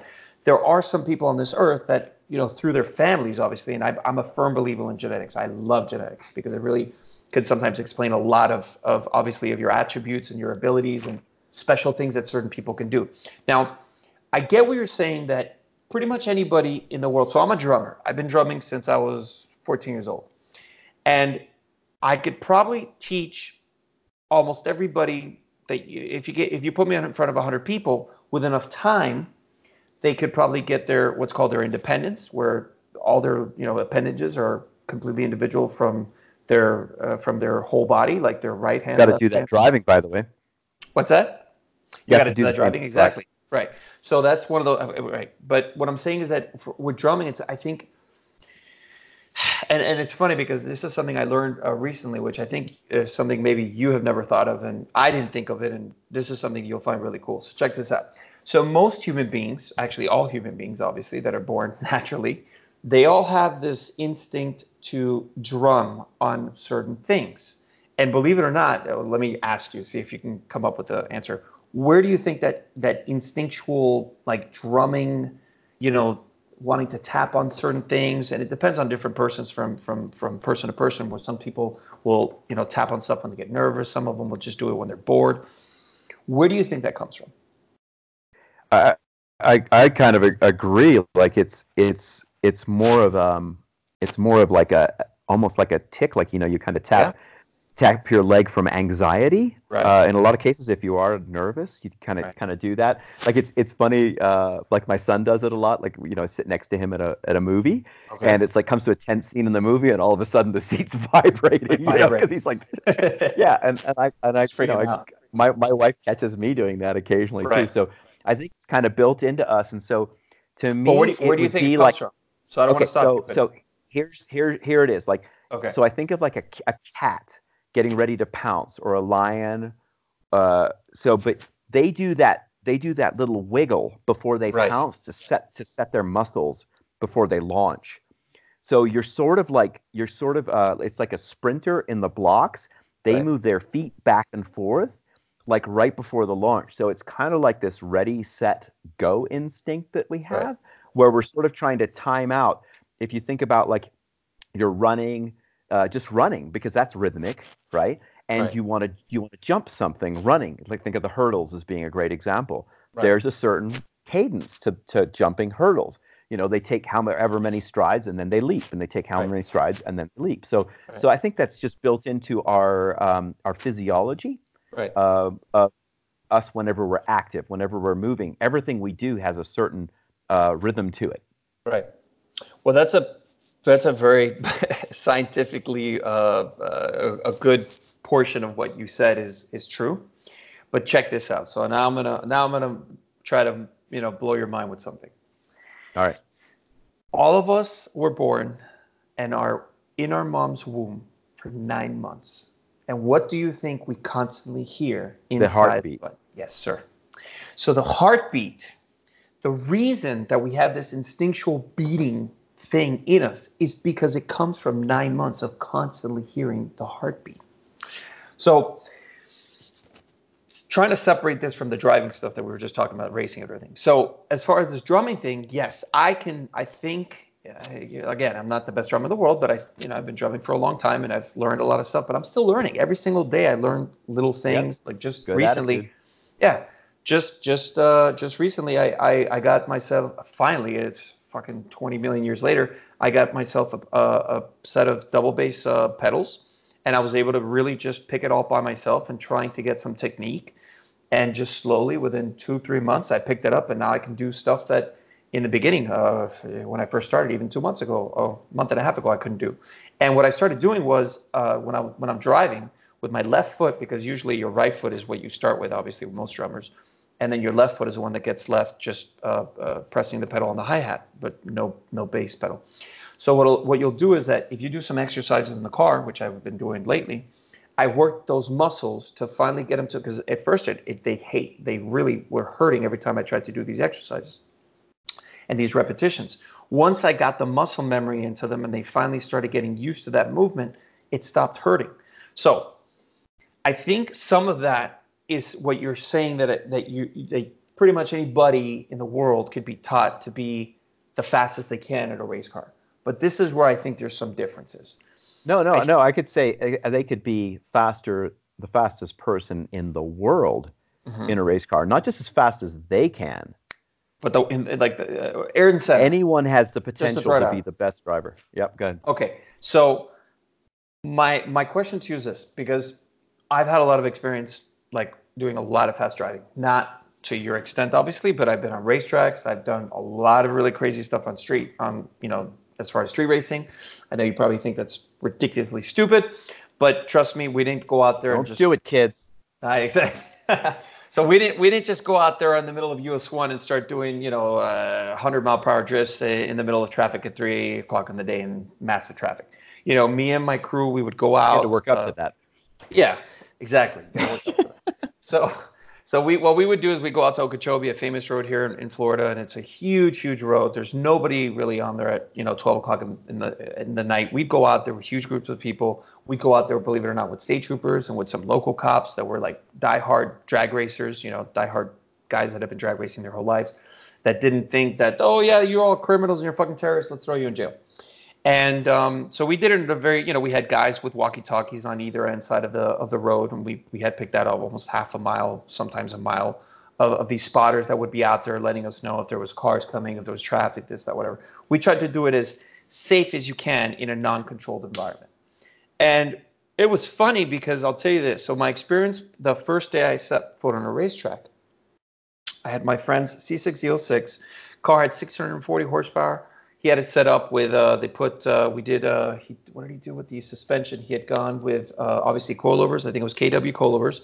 And then he did the, I'm forgetting. There's a shock system that uses oil, and it's basically out of a race car. I just forgot the brand right now. I'm just trying to think of the brand it was. But it was this amazing brand that obviously it gives you the ability of trying to make that car semi into a race car, because it's not like, you know, with leaf suspension, you can go that crazy. That was one of the reasons why we would decided to take all that shit out, throw it out, finally do coilovers. So car had about 640 to the wheels. He had taken the car to K-Tech. Huge mistake, by the way. I don't know if you've ever had experience with K-Tech, but they built him an engine that lasted him like 100 hours of racing. It was ridiculous. But that sounds like a good race engine. They built him a racing engine.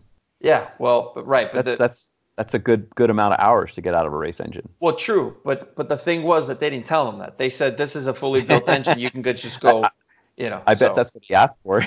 They gave him exactly what he asked for. Well, let me tell you, he definitely paid for it, man. He definitely paid for it. He paid almost like $15,000 plus dollars. But anyway, so, you know, and it was the funniest thing, man. The first thing that I see, the first visual, you know, thing that my eyes are telling my brain, right before going into the racetrack, was a crash. This was a 997 GT3. I have pictures of it. It's hilarious. Silver 997, you know, of a guy that obviously got in a, you know, thinks, oh, I have a GT3. Oh, I'm a race car driver now. I'm magically now a race car driver because I have a car that's semi good on the track. So I got to be a race car driver. The guy made a stupid mistake of, have you ever been down, Paul, just question, have you ever been down here to Homestead in Miami? Oh, you have? Okay, cool. Yep. So you know that there's that dip that to try to retrace? Like turn 3, 4. Yes. Yes, sir. So on that dip, instead of him being flat out and maybe letting off just a little bit, he didn't do that. He let off completely and then slammed on the brakes because he freaked out. So, and didn't countersteer enough, you know. And by countersteering enough, I'm talking about maybe putting half a degree. I mean, nothing, but, you know, freaked him out, put himself into the wall. So this is the first thing I'm seeing. So get on the racetrack. And it was the weirdest thing, man. In the first time in my life, my brain is trying to compute. Okay, you got to watch out for cars. You got to watch out for cops. You got to watch out for other cars. You got to, you know, you're in a non-controlled environment. And the first time in my life, my brain was going, "Oh, wait a minute, we're on a racetrack. All I have to do is worry about maybe some of the other cars that are on the racetrack and be able to beat all of them, and just aim for my apexes and make sure that I'm braking at the brake points where I'm supposed to be. That's it. That's all I got to do." It was hilarious, and I found it very easy coming from, again, a long life of street racing. So, and that's why they don't want people racing on the streets, and why you should race on a track. It's a controlled environment, and you can, you know, there's not some random person backing out of a driveway or making a left in front of you, you know, and it's your fault because you shouldn't be doing that on the road. Oh no, for sure. And I, you know, again, I mean, we were all young, we're all stupid, you know how that is, but so. It was funny because, and it was easy, and it was funny because I was talking to, I mean, the first lap I ran around the instructor, I made him shit his pants. I mean, granted, the guy was about 60 years old, but he had plenty of lap time, time on the track at Homestead, and he himself had a C606, and man, I went in flat at turn 10 coming back around the rear side of the racetrack. Where you come in, you know, you can come in pretty hot if you nail the angle correctly. I was doing 140, 150 miles per hour, and man, he didn't say anything until I got through it, but right after I got through it, he was shitting his pants. He's like, I didn't know that this car could do that. So, you know, I've always tried to. It's not even me trying to push myself. It's just that there's a certain, and I want to say instinct, where at those speeds. I tend not to worry about what's going on except for what I need to worry about. And I'm not even worrying about it. It's just like a subconscious thing, something that you had mentioned, again, in the other podcast that I had listened to. So I don't think everybody can do that, Paul. I don't think, and as far as speed, when you throw speed in the factor. And yes, they enjoy it, man. You really think so? Anyone can do it. Okay. Yep, I know. Like I said, 30 years. Okay? You know, whether they can do it as quickly, like learn it as fast as you did it, that's the question. But can they do it? Yeah. Here's you got two different timelines at work here.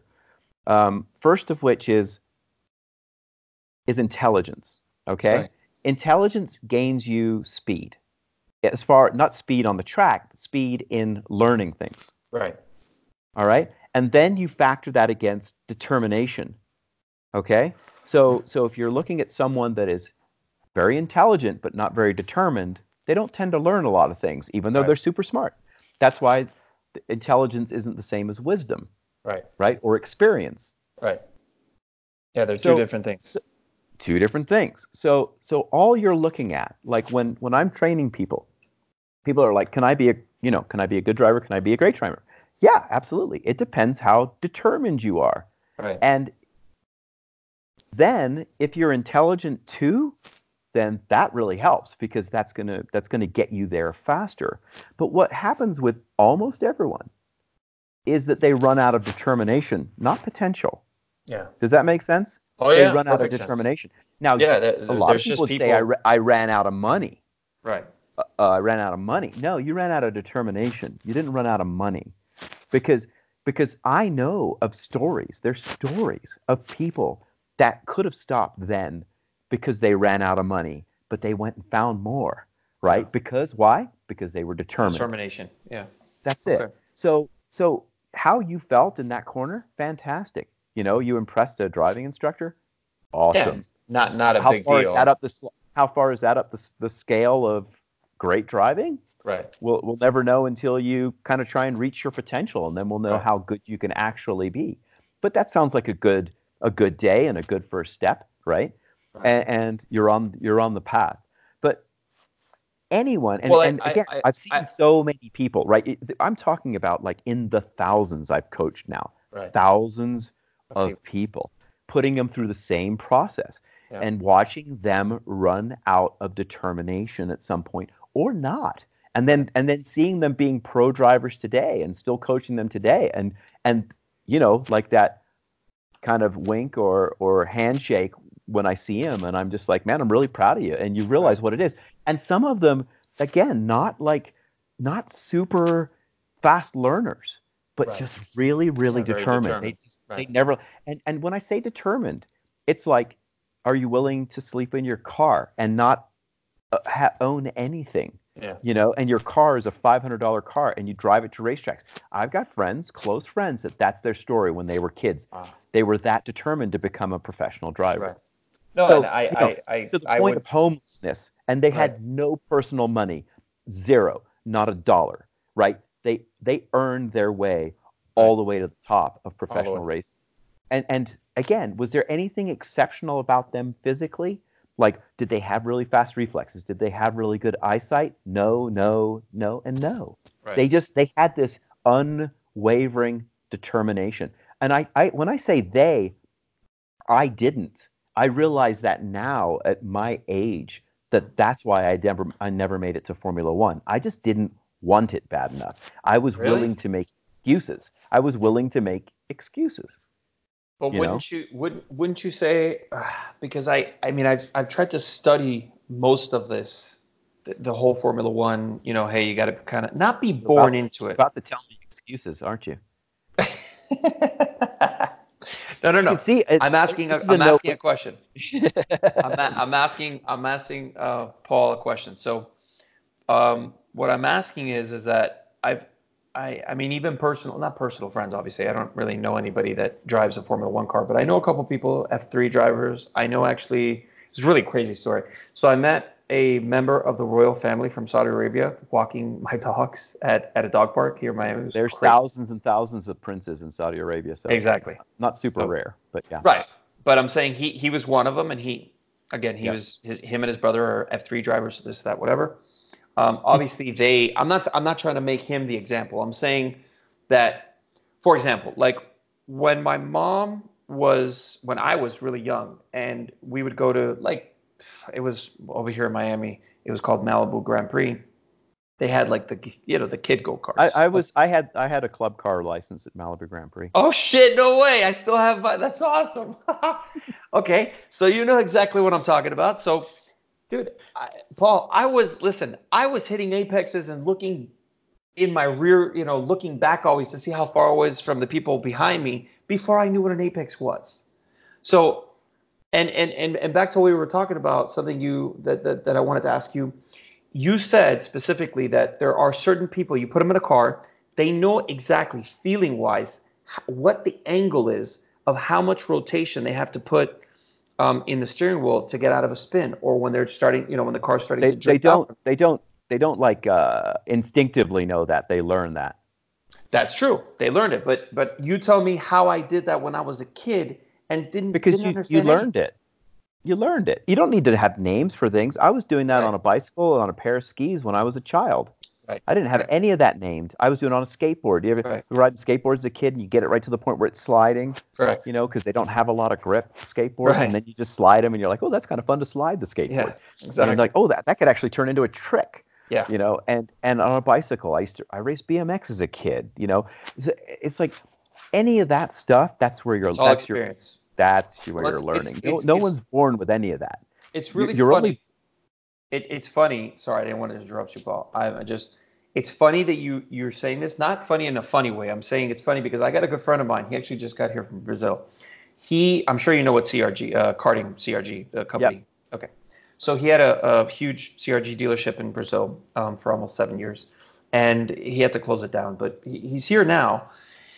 And me and him have gotten into this discussion many times before about this whole feel and this whole, you know, this instinct, this racing, and he goes along exactly what you say, and I would get pretty heated with the conversation because, you know, he told me, listen, he says, it's experience, exactly what you're telling me. It's if you do it enough times, you'll learn it well enough where you have that amount of experience, then you can master it. And I totally agree with what he says, but what I don't agree, Paul, is that try to get someone, let's say that's, I mean, just completely, let's been in a horrific car accident and doesn't want to go above 20 miles per hour. I'm just trying to bring out examples. Just time. It's right, time. All you're ever going to do, like we could have this conversation for hours and hours, but the only thing that's going to vary, again, I gave you the factors already, right? It's intelligence and determination. Yeah. So for them, it's determination, right? Right. Determination that's going to get them through that bad car crash. I've done that, dude. I've done it. Been there with people that have had bad car crashes. Right. They just have to want it bad enough. It's literally all in your head. Yeah, like it is. You're right. Ayrton Senna is in your head. It's in my head. Right. It's in everyone's head. Well, that was the other thing. He just had focus, intelligence, and determination to become what he became. Same with Michael Schumacher. Say, you know, you think of Lewis Hamilton. He started he and his dad had no money. Right. They were from a poor neighborhood, and they just went go-karting. Right. You know, and a lot like Ayrton Senna. Oh, yeah, no. Well, there was a little bit more money with Ayrton. With Ayrton, still the same kind of thing. But there's plenty of those stories, and everyone like they're like, oh, Lewis Hamilton. Well, he introduced himself to Ron Dennis, you know, when he was 10 years old and told Ron he wanted to race in a Formula One car. Remember the other side of this. He had to be getting the results racing. He had to be winning to create the opportunity. Right. So that's the determination. It's not like, oh, I'm so determined that I'm going to go ask Ron Dennis of McLaren if I can drive one of his Formula One cars. Right. You know, Ron laughed at Lewis like he would laughed at anyone else, but then he went and looked at Lewis's results and he kind of raised an eyebrow and went, huh, this kid's really good. And he's got that attitude. Right. You know, and Lewis, he had to learn all that. He had to learn every bit of it. Right. Paul, let me ask you this. What do you think of Ayrton Senna, the fact that, and me having a lot of friends from Brazil, this is a famous story that I grew up around, which was when it rained or it started to rain or it drizzled, people at home supposedly would shut their TVs off because they knew that he would win. Now, do you think, well, no, I'm answering my own question, but I'm going to ask you. So you're saying that, do you think he purposely maybe practiced in the rain? I mean, I know he would walk, like he would walk the racetrack. Like he knew every millimeter. That's a professional driver. A professional driver. You know, any condition. It realizes these are the conditions that I could race under. I've used the example of I've had really bad exhaust leaks occur while I'm racing, or failures of exhaust systems where your foot starts actually burning while you're racing. You got an hour left in the car, you know, or the exhaust is piping CO2, you know, emissions into the car. And you're a racing driver, and you just keep going right till your physical limit. It's just part of the deal. inside a race car can be 150 degrees for 2 hours. For sure. And most people pass out. You're conditioned. You talked about the neck exercises. Right. You know, all these are all just part of it. And again, what's the word that keeps bubbling back up? Determination. Determination. Yeah. That's professionalism. It's like, are you ready to race under all these conditions? And so there's a lot of guys in Formula One, obviously, that weren't as determined as Ayrton Senna. And that's why he was so good. Not because it was some divine gift. He worked hard. He put himself in the right cars. He was very shrewd. Right. He stayed after all the other drivers went home or went out partying. He was with the team talking to them about the settings and the setup of his car. He put in extra time every single day to be as great as he was. Right. No one wants to hear that story because that means, hard work. That you'd rather hear that you couldn't be Ayrton. That's a much more satisfying result, because then you don't have to feel disappointed in yourself not being as determined. Once you say everyone has the potential, it's depressing to people. But I'm saying it in a way to hopefully motivate. I think it's liberating. I think what you're doing to me, listening to you say what you're saying, it's like fuck. Because I can tell you all in your head. Right. I mean, I can tell you my childhood story and all that stuff, and I. Look, my first word was car, Paul. Before mom and dad, it was car. I mean, I know it's stupid. Oh, how about this? When I was 3 years old, check this out. So picture your son, how old was your son? My son now is 22. But... Oh, 22. Okay. Yeah. Yeah. So a little bit ago, when he was 3 years old, imagine when we pulled up to the airport. My grandma, we were going back to Venezuela because my grandma used to live in Venezuela in Caracas. She had three very prominent antique stores, and she was very into art and all that stuff. And we were going back. We were in Miami, and this is in an 88, 87 Cadillac. It was 2 years right before Cadillac and most of the manufacturers finally put in the safety feature that you needed to press the brake to engage the lever and to drive. Yeah, it was an 88 Cadillac or 87 Cadillac, a DeVille. And they both get out to take the luggage out of the car. And what do? I get up, I scoot on over, and I literally put that fucker into drive. And the car starts rolling right into the, you know, it was going towards the traffic lane because we had parked on the side of the road to get the luggage out. And, you know, my mom, I mean, my grandma both freaking out. Instead of trying to jump into the car and put the car into park, they're trying to pull the car back. So that's not going to do anything. So... I mean, this is at 3 years old. My mom told me that some service, I think it was a guy from the military, he just saw what was going on, jumped right in, put it in park, and before she had a chance to say thank you, the guy was gone. But, and I'm not trying to make that like, oh yeah, I should have become a race car driver because of that. No, I just, my whole life has been trying to figure out ways, and look, what you're talking about, if you're talking about being persistent and determined, trust me. I'm doing my best. I mean, No, you're not. You're not. I'll just stop you and say you're not, because you didn't do what Lewis Hamilton did. You didn't go karting. I know. Well, yeah. I mean, I wanted to. So again, that's. I'm sorry for being kind of blunt, but I just. No, it's okay. These are, like I said, everything you're going to say from this point in the conversation onwards is just going to be excuses. Remember, I said that right about 15 minutes ago. Correct. And that's all you're doing right now, because I have people ask me all the time. I'm like, what kind of car do you drive? The guy's like, I got an M3. Mm-hmm. Sell it.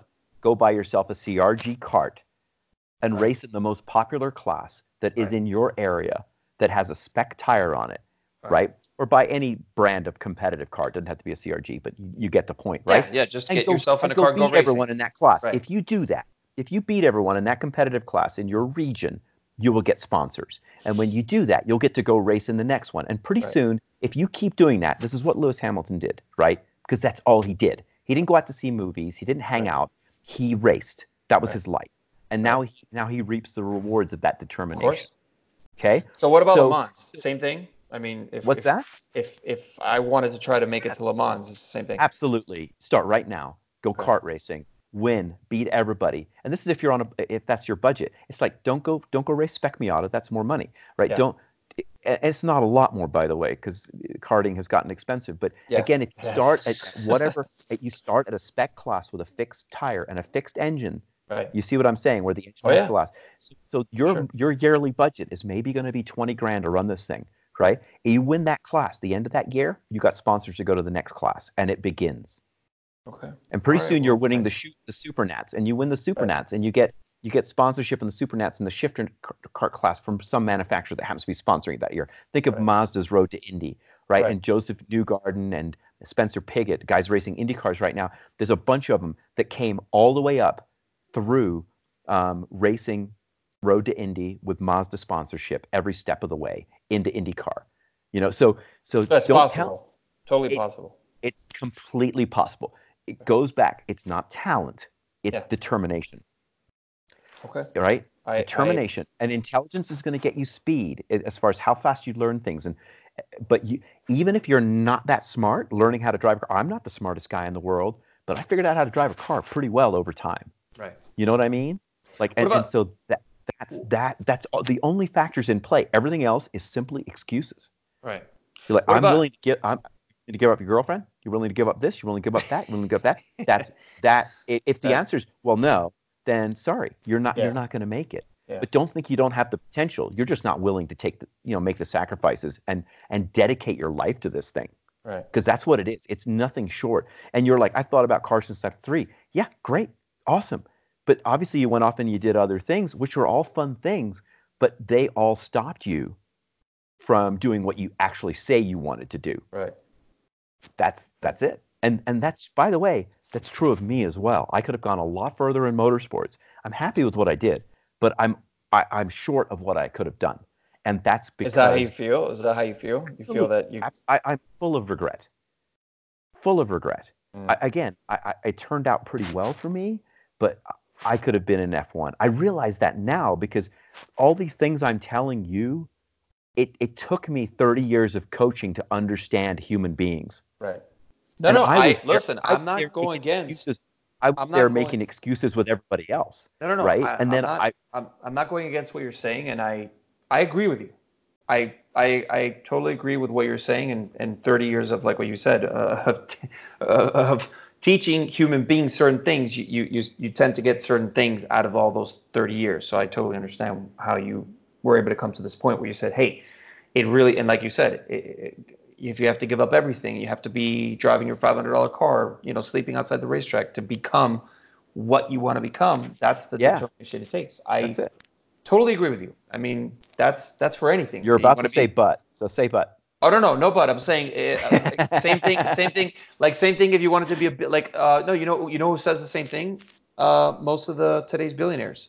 Bill Gates. You want a simple example? Simple example is think of any Olympic athlete.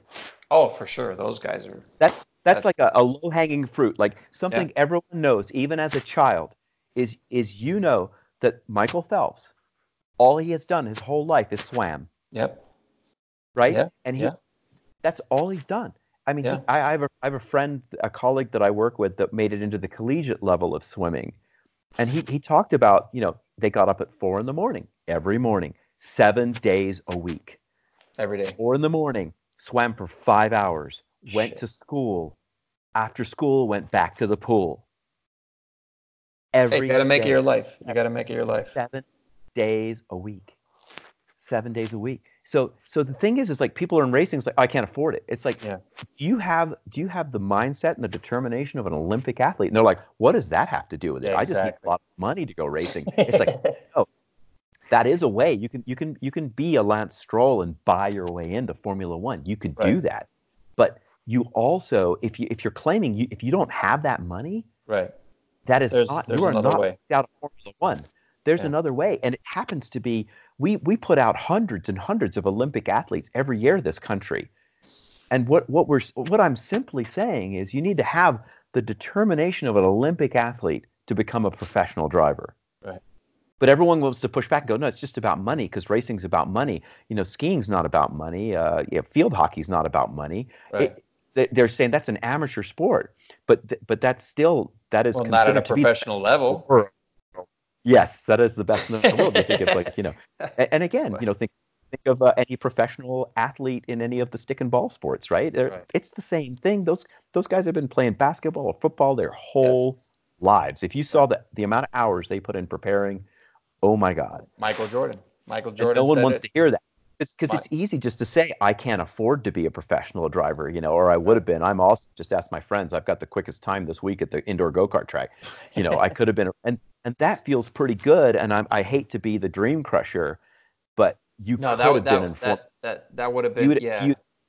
You had applied yourself like an Olympic athlete. You could have made it well beyond being the fastest guy at an indoor go-kart track. Right. And yeah, I think that my whole thing is that certain people, again, just certain people have that I mean, it's strange because I haven't been, it's a long story, but I had to sell this amazing M3 that I had, whatever, E36, 97. To go-kart racing. Yeah, exactly. So, yeah, for sure. So what I'm saying is that I haven't experienced a lot of adrenaline in my body like I used to. And it feels like it's had a change on me because that was another thing I wanted to talk to you about was adrenaline levels. I think that's a huge factor once you start, again, like what you said, when you're going out on the racetrack and you haven't been out for maybe a month or so, and you start getting into that rhythm of trying to get into that very fast lap time, and then now I'm doing my average, now I got to move up forward. I got to keep on going faster. Let me try to cut here. Let me try to cut here. That's something that I think being comfortable at high speeds, like that's something I've always, it's never been a big deal for me. You know, like me. But for anybody, it's just conditioning. Conditioning, correct. Yep. It's think of the analogy of boot camp for speaking of D-Day, right? The Green Berets. Yeah, boot camp for anybody. Like they're you know, if you have a draft, you're bringing in the cross-cut of humanity. You know, you're just taking every guy that passes the physical from the age of 18 to 24 or whatever the cutoff happens to be. Right. And you bring them into boot camp, and you've got this, like, just like you're saying, you've got people that are like, I'm comfortable with guns, they don't scare me. And then you got other people that are in that same first day in boot camp going, oh shit! Like I panic. Like I'm gonna panic. I can't fight. I'm this, you know, skinny little kid, and this and that. And they got like 6 weeks to turn you into a soldier. Right. And at the end of that, they all go. Like like when it's a draft and it's a real war, like World War II. It's like, yeah, you didn't wash out. There was no choice. You just went. You're cannon fodder if you didn't learn. Yeah. Right. That's right. That's right. And actually, I'll tell you something. The scared ones lived longer than the brave ones. Yeah, because they're a little more caution. They don't stick their head out the foxhole. The sergeant says, "Don't put your head up now. The Germans are shooting their machine guns over your head," and you go, "Oh, let me have a look. Let me check." Yeah, that's not. You know, that's so not and that actually applies in racing, and I talk about that in Optimum Drive. I talk about the two different distinct personality types, and it sounds like you're part of the 10%, which are natural risk takers. Right. Natural risk takers actually end up winning less championships than people that are risk adverse. People that learn it step by step because they're scared of it end up learning it better than people that aren't naturally scared of it. You can see how someone would be reckless with a gun if they're not scared of guns and would risk hurting themselves. Where someone that's scared at guns learns to use a gun correctly and therefore is much safer with the gun. They could end up both being snipers, but in other words, they're both excellent shots, but the one that started out scared is much less likely to be hurt. How does that work? Because that was a very that's a hard one to swallow. That's a hard pill to swallow. It's true. It's the same as the foxhole comparison. You're more likely and I'm part of the 10%, by the way. I had to learn to be intellectual about this, and I learned that by teaching people. I had to reconstruct something that felt very normal and natural to me, and realize I did learn it through my childhood because I had the opportunity to race bicycles and do all these things. I'd learned all these skills, and I was drawn to them because I had this risk-taking personality. But I realized that 90% of my clients didn't think like me, and I had to learn how to teach them as well. And then I realized that approach, I started looking on and go, wow, Alain Prost, Ayrton Senna, like all these championship winners were not natural risk-takers. They're people that learned it. They learned it better. Schumacher, very intellectual. They're actually the ones that end up being the best at it. The risk takers have to learn to calm down, because they end up getting killed. Right, I think that it's a balance because there has been, I think, a lot of the risk taker ones that have gone to, you know, been on the podium. Much less, right? And they less percentage. They win races, and they occasionally win championships, but they have to do it by learning to calm down. Yeah. To not just throw caution into the wind and take leaps of faith. Taking leaps of faith in anything that has lethal consequences, you'd have to agree, is a ridiculous way to approach something. Oh, yeah. Right? I just hope this works out. So you could imagine back in the Derek Bell, Jackie Stewart era, drivers were willing to take, or you had drivers that are more meticulous and checked the work of the mechanics and checked to make sure the cars were safe. They're the ones that lived longer, or made it through that era, or made it through World War II for that matter. Right. Well, but wouldn't you say there's a romanticized side of the risk takers? There's a romanticized side to this that the public thinks is really awesome. You know, that these are people that are so carefree or so cocky or so confident that they're willing to throw themselves in. But you realize all those people do in the real world is die prematurely. Right. That you have to, if it has risk, it deserves as much thought as you can give it, to rationalize and take away the leap of faith and make it something you chip away at. And now you're doing something years later that people look at like, oh, you're a professional racing driver. You must be crazy. I hear that all the time. That's so stupid. And I am far from crazy. Of course not. It's a calculated risk. It's not a risk anymore because it's calculated. Right, exactly. I mean? You calculate the risk out of the equation. Right. It's become extremely safe. Yeah, I mean, it's literally more dangerous to walk outside and, you know, just go down the street. I put more thought in any professional driver. They're less at risk racing than they are driving on the roads. On the road. Getting hit by someone, by a drunk driver. That's right. Right? That's right. So, you know, going back to your point that you felt safe on the racetrack, it's an environment that's designed for racing, you know, and that's why racing should only be done there, because it's a life or death kind of thing. It wasn't that I felt safe, Paul. It was that I didn't have to worry about, how do I say this? Basically everybody else on the road, you know, it wasn't the safety. I've never, even on the road, just because of, and that's something you just brought up right now, confidence. So confidence most of the time comes from a lot of experience, like what you're talking about, right? Building up that confidence for you know, many years of doing a lot of crazy stuff in cars. Like I did. I mean, I had an 2004 Mystic Cobra, you know, the Cobra that had an independent rear from like 1930s when it hadn't even been invented yet. You know, it was a piece of shit. I mean, it was just an independent rear because it literally didn't have a solid rear axle, but it wasn't a very advanced one. And I remember it had really short rear arms that had a lot of camber and toe changes and all that stuff because they put it in the snappy. Same space. Oh yeah. Yep. Not that car was snappy as shit. Like I've driven them actually. Okay, so I had that car for 7 years, cammed out, 550 horsepower. All it needed to make 800 was a Whipple or a Kenny Bell. I never got to that point. Anyways, and it was a convertible, no cage, no 4-point, no stiffening. It had stock suspension. I had it on the stock wheels, the 18s. Or 17th? I think it was 17th. So there was a one time we went out and I've done a lot of filming for all the street racing stuff that we used to do. So I was literally just following a group of friends of mine. And there was this new kid that came in with a fucking the eggshell. I hate that Jetta, the Golf, it was the egg looking one. It looked like I hated that. That was like the worst Golf they ever made. Anyways, he had that Golf specifically. I think it was a 2006 or something like that, 2007. And this kid, imagine this. So we were going to film a flyby. We were purposely going to do like 150 plus mile per hour flyby. And it was, again, not like in the middle of the day, you know, Okeechobee, you know, on the freeway, super. I mean, it was only us on the freeway. And this kid, because he didn't know what he was doing, I'm doing 100 and I'd say 160. Easy, 160. And my friend on the left side, on the side of the road, he was the one filming on the left, the lane before the fast lane. And this fucking kid, because he was so inexperienced, he was in front of my friend with a camera.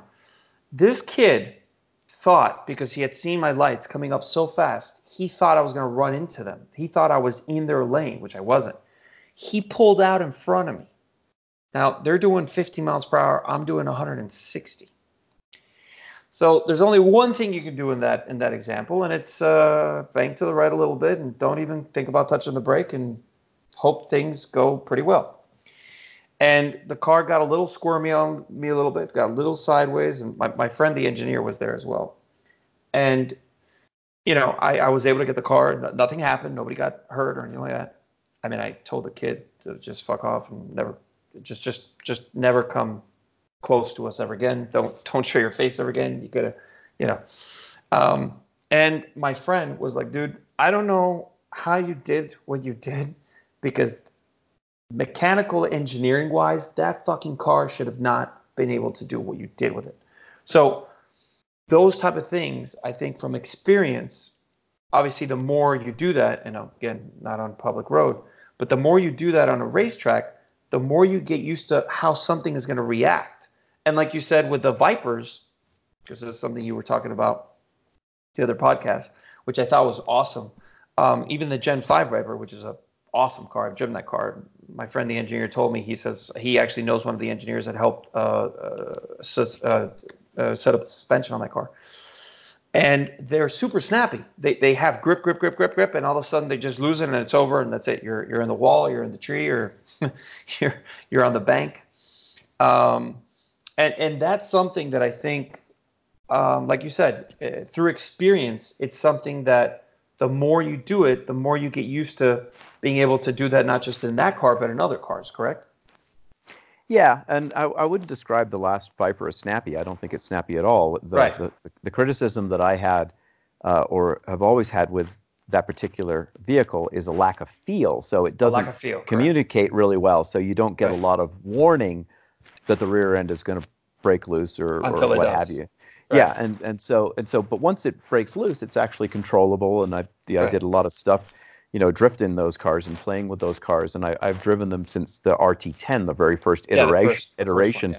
Which that was a fucking truck. Yeah, that sounds like a 1950s truck. No, absolutely not. The engine sounded like it, but the car drove brilliantly. Actually, the suspension setup on the original RT10 was much more like we would set up a race car than the later versions, which were a little bit easier to drive than the RT10.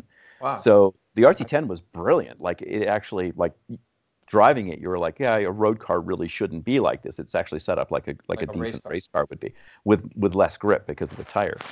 But anyway, so all of those things are, you know, again, what you're describing is just learned stuff. And I probably sitting in the passenger seat, you know, through a maneuver like your engineer friend went through, I would be patting you on the back plenty for that as well, because sitting in the passenger seat, as you know, is a lot worse than actually being the driver, where it's just a quick little flick of the wrist and you're like, yeah, that wasn't so bad, you know. So it could have been. And but meanwhile, they're, you know, their hearts in their out of their chest. So so that those are all things. And again, I can't stress enough, like as you said, it's like those are experiences.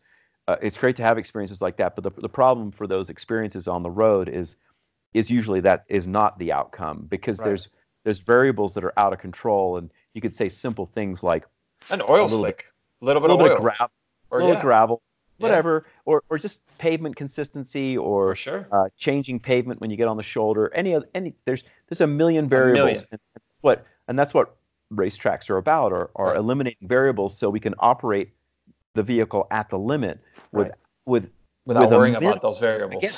Again, being able. Like I said, what we try and do is eliminate the risk from the equation as entirely as possible by getting rid of all of those things. And a safe environment is job one in that situation. Then you want a safe car, and then you want a trained driver, and then you want all the other drivers to be trained, right? And you mix all those things together, and now we can operate at the very fine limits of racing. I know that doesn't sound very romantic or very risky. You're like, oh, I want them out there cheating death every 2 minutes, but it lets a human being, you know, operate very efficient at a human being's limit. Like, you know, and I say that, people are like, well, you think NASCAR drivers are better or Formula One drivers? Like, they're all human beings. They're all operating at the human limit.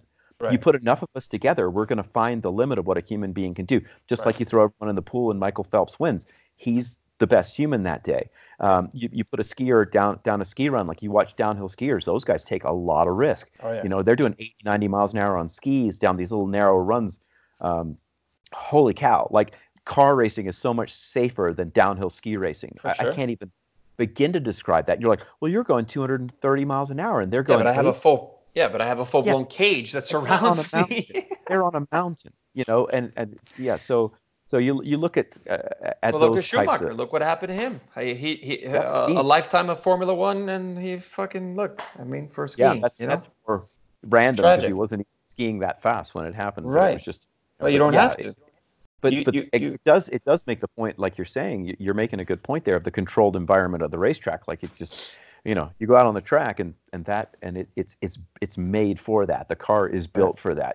Road cars aren't built to run on racetracks. Even good road cars can't drive on a racetrack like a race car. Like everyone's like, what's your favorite car? I just start listing race cars. Like, what about a Ferrari? I'm like, I love Ferraris, but they're compared to a race car, they're not very impressive. And there's even going all the way up to McLaren P1s and all those things. I love road cars, by the way, I do. But you go drive even a Formula Ford, and that will impress you because it's 120 horsepower, open wheel, slick tires. That's a very real driving experience. Again, go get in a shifter cart. That thing will run rings beat around the shit out of you. Any road car.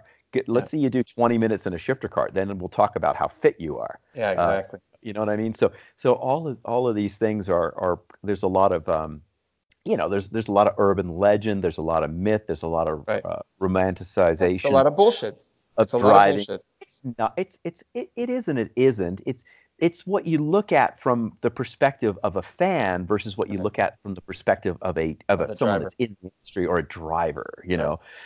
I was just talking to a guy this morning that was he was a NASCAR mechanic, and he did that for years. And a friend was asking him, it's like, "Did you enjoy it?" He's like, "It was miserable." It's like, "Why?" It's like it's so much work. And everyone's like, "Oh, it'd be so cool to be a part of a NASCAR team." He's like, "We worked 24/7. We had no time off." And he's like, we flew in private jets everywhere. He goes, but we landed on Wednesday. We left on Sunday. We worked at the shop the other days, almost 24 hours a day. Then we got on another plane. We went to another race. We didn't even know where we were. We didn't know what racetrack we were at. And he's like, it was all just a blur, and it just wore you down, Yeah. And it's like no one wants to hear that that's what racing is like, but that's what's racing like. It's like me training. Like when I get off this call, I'm about to jump on a simulator for Pikes Peak because I got Pikes Peak coming up. I got that race in a couple weeks. You told me about that. I'm going to be on a simulator for hours and hours and hours. Am I having fun? No, I'm trying to save my butt on the mountain. I'm working. Right. It's work. Right. So so all of those things are what racing is really about. And again, if people think that Usain Bolt is a fast sprinter because he's really tall and lanky. There's lots of tall and lanky people that don't run like him. He had to work at that, in certain sports, in certain cases, a body type does give you an advantage. In racing, being small gives you an advantage. Playing basketball, being really tall gives you an advantage. Right. But the fact remains that they're short, very successful basketball players, and there are very successful tall race car drivers as well, and those are the people you look at for determination. Right, they're like the ones who say you shouldn't be doing this, and they're like, "Oh yeah, watch this." Yeah. I totally agree. Nothing is set in stone. There's no limit to what a human being can do relative to another human being. It really, basically, just comes down to desire. Right. End of story. I think that's pretty awesome. I think that's very inspiring. That's for sure. Not that I, am one of those people again that would have to get inspired, but because there's a lot of that going on as well today. You do because you're not in Formula One right now. Yeah, I know. See?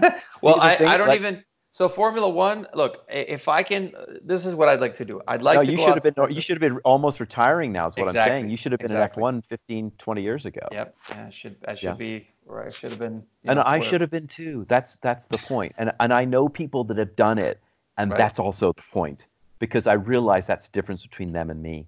Right. Whatever. It's like I always beat them when I raced against them. It doesn't matter. They wanted it more than you, and they deserve to be where they're at because of that. Right. Yeah, I think that's part of the package. It's part of the deal. And again, they didn't start out with a bunch of money. They were just so impressive in and out of the car that they attracted people with money eventually, and that got them where they needed to go. Right. Yeah, and that's something about being a quality human being. Right. You know, and I think and making use of your time and dedicating your life to something. Right. Yeah, and I think hearing it from you, I think it's not that it stings. I think it's more of a it's kind of like a, I don't want to call it a wake up call. It's coming from you. The fact, if anybody else would try telling me this, I don't care if they would have been. I'm not a professional race car driver because I've talked to a lot of them, but a lot of them have a lot of. It's a lot of talk and a lot of you're saying it with 120% certainty and truthfulness, and that's what I think is very valuable. I think it's a very valuable thing. And I think like just getting the message out to people, so we can just. There's a certain level of excuse making that's okay to get you to sleep at night so that you're not stressing yourself out so much that you have mental health issues. You know what I mean? Like you can be so hard on yourself. Like Paul told me to be determined that you just basically eviscerate the world around you with how aggressive you are. And you have to work within the structure of society to do this. Right. So there's a little bit of, you can lie to yourself a little bit. So you can make a little bit of an excuse, but realize that once that goes beyond just your own mental health and the sanity of the people around you, you're hurting the potential to get there, right? As soon as it goes beyond that, you're hurting your potential to do what you want to do. And so you've got to find that balance like everything else. Mm-hmm. But let me be really clear. People that have this determination are not liked by a lot of people around them, because it points a finger at them saying you're lazy. Right. Oh, and that's really funny that's where this doesn't necessarily like that. And that's one of the sacrifices you have to make. You're going to shed a bunch of friends because they're going to be like, dude, what's your problem? All you ever talk about is cars. And you wanting to be a Formula One driver. Right. And they have all been willing to make those sacrifices to fulfill that promise or that dream to make it happen. That's just part of the process, man. I don't know. Did you see the drumming? I'm sure you've seen it. Whiplash. What is, you have not seen Whiplash? No, who are we talking about here? It's a movie about drumming. Oh no, I haven't seen it. Oh my goodness! I'm gonna have to watch it. Pause the podcast right now. Watch the movie, then come back. No.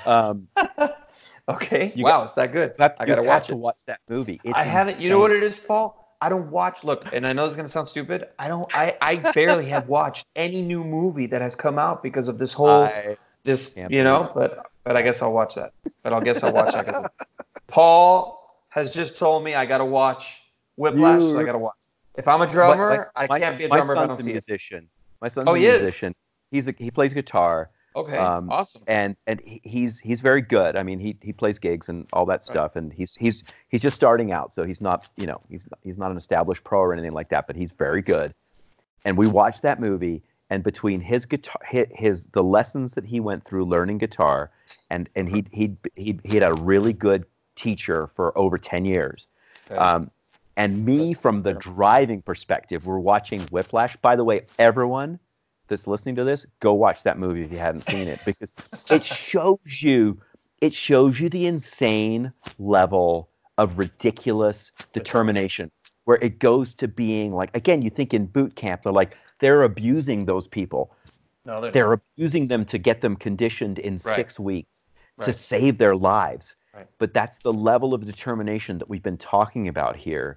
That's what this is about. And it's like, if you're not willing to do that, then that's what you have to understand and realize you didn't not become a professional musician because you didn't know the right people, or it comes down to determination. And determination again is how much you're willing to sacrifice. Right. To see this happen, are you willing to sacrifice everything, literally everything, to make it happen? Do what you want to love, and that's what it is, and it's just that's what it is, and again, you want to think like the guy is skiing in the Olympics because he just naturally was born a great skier, or he's driving in Formula One because he has rich parents and he was naturally born a great driver, and you realize none of that is true. But it helps a little bit. Wouldn't you say it helps a little bit to at least have that? It doesn't help you become Aaron. Right, it doesn't help you, exactly. It doesn't help you that last excel. Second that I'm talking about is only going to come from people that are ridiculously determined. That want it bad enough. So your money will get you there. Your money can make you play in a pool of people that are good. Right. but it will never make you great. No. You cannot buy great. You're going to have to earn it. That's for sure. Again, Whiplash is a great example of someone having to earn greatness to the point of psychological destruction. Oh, yeah. Yeah, I mean, a lot of people have gone down that road, and look what happened with Nikolai Tesla. I mean, you know, with Tesla, Tesla. I'm saying it wrong here.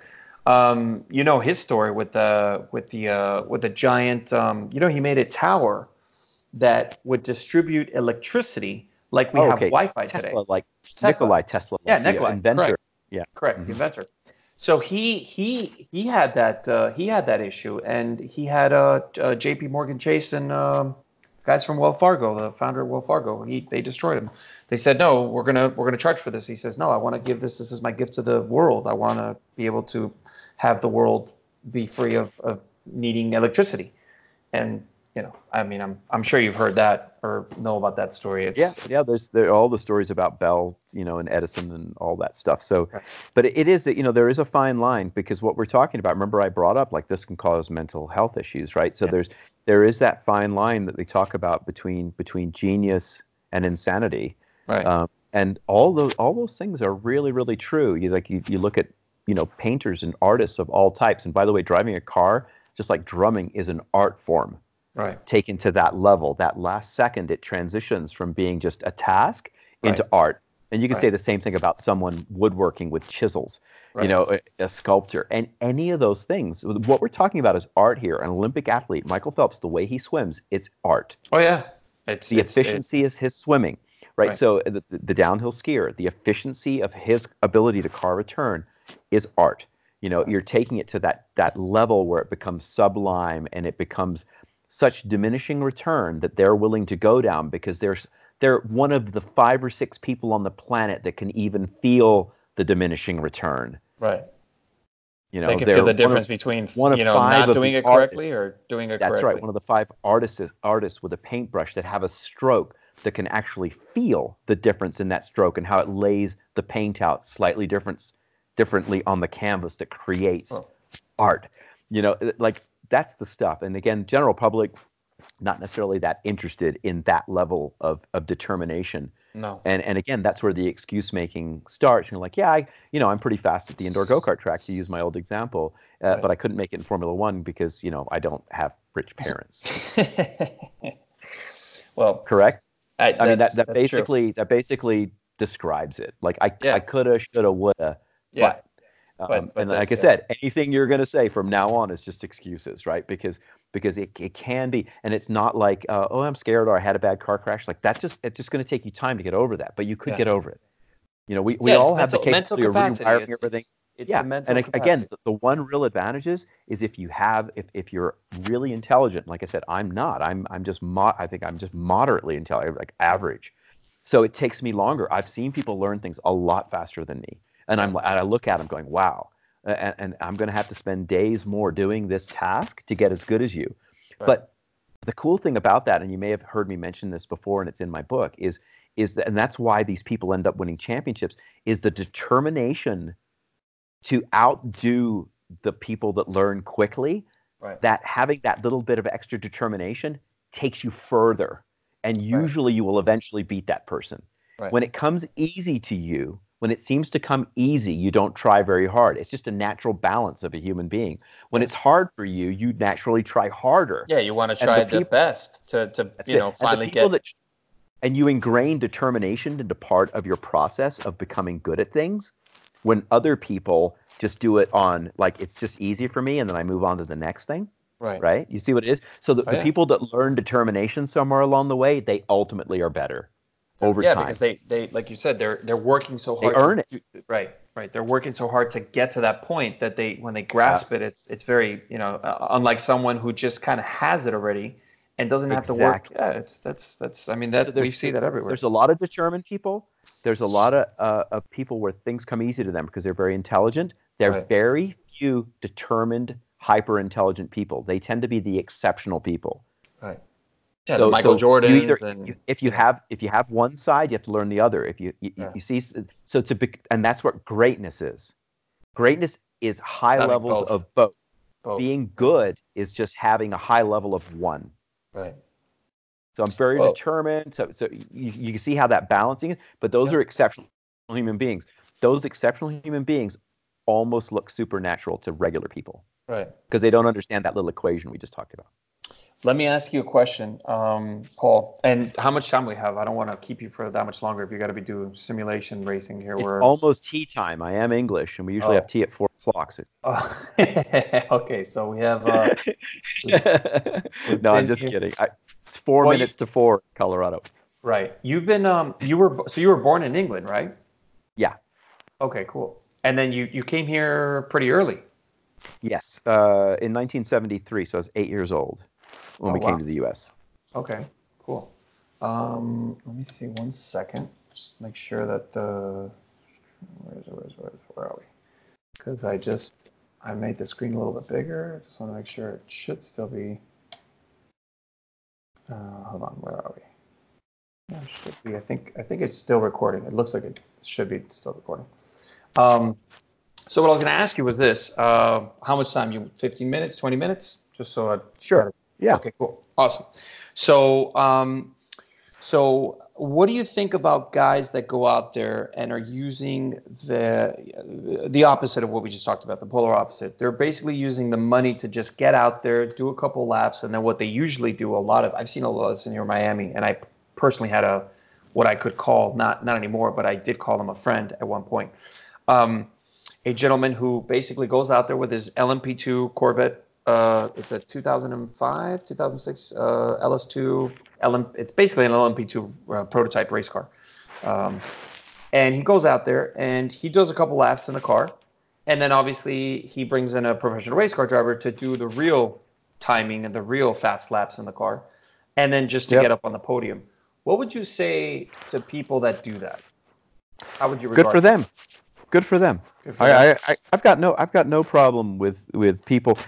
First of all, like from a very practical perspective, they're the guys that are pretty much paying for motorsports for the rest of us.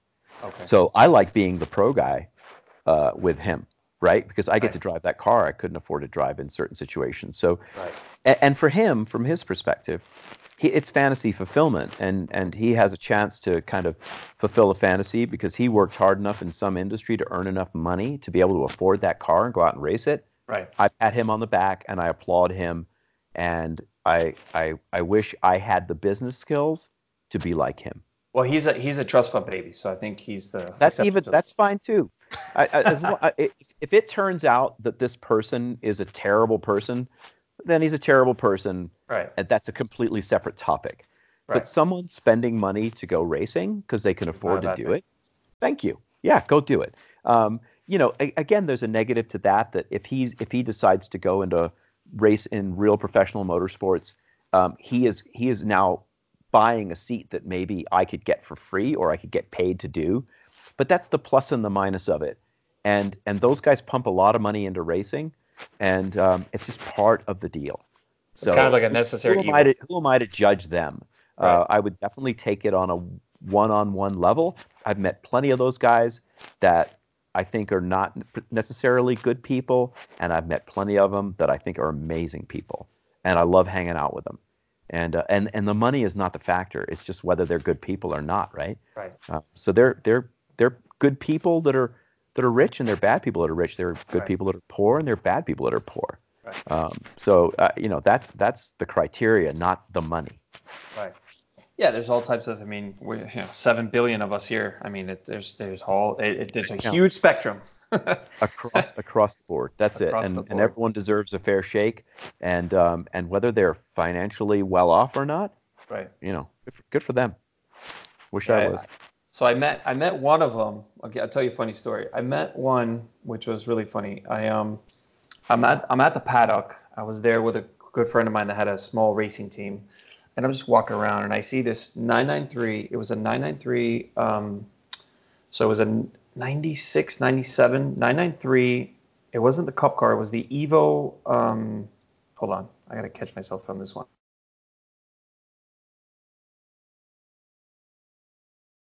Evo, super rare.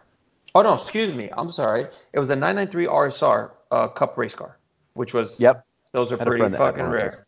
They're super rare, and they're worth crazy money right now. Yeah, they're up there, and I think they're one plus now. I think because they are. They're up there. And that car to me was like, it was like looking at.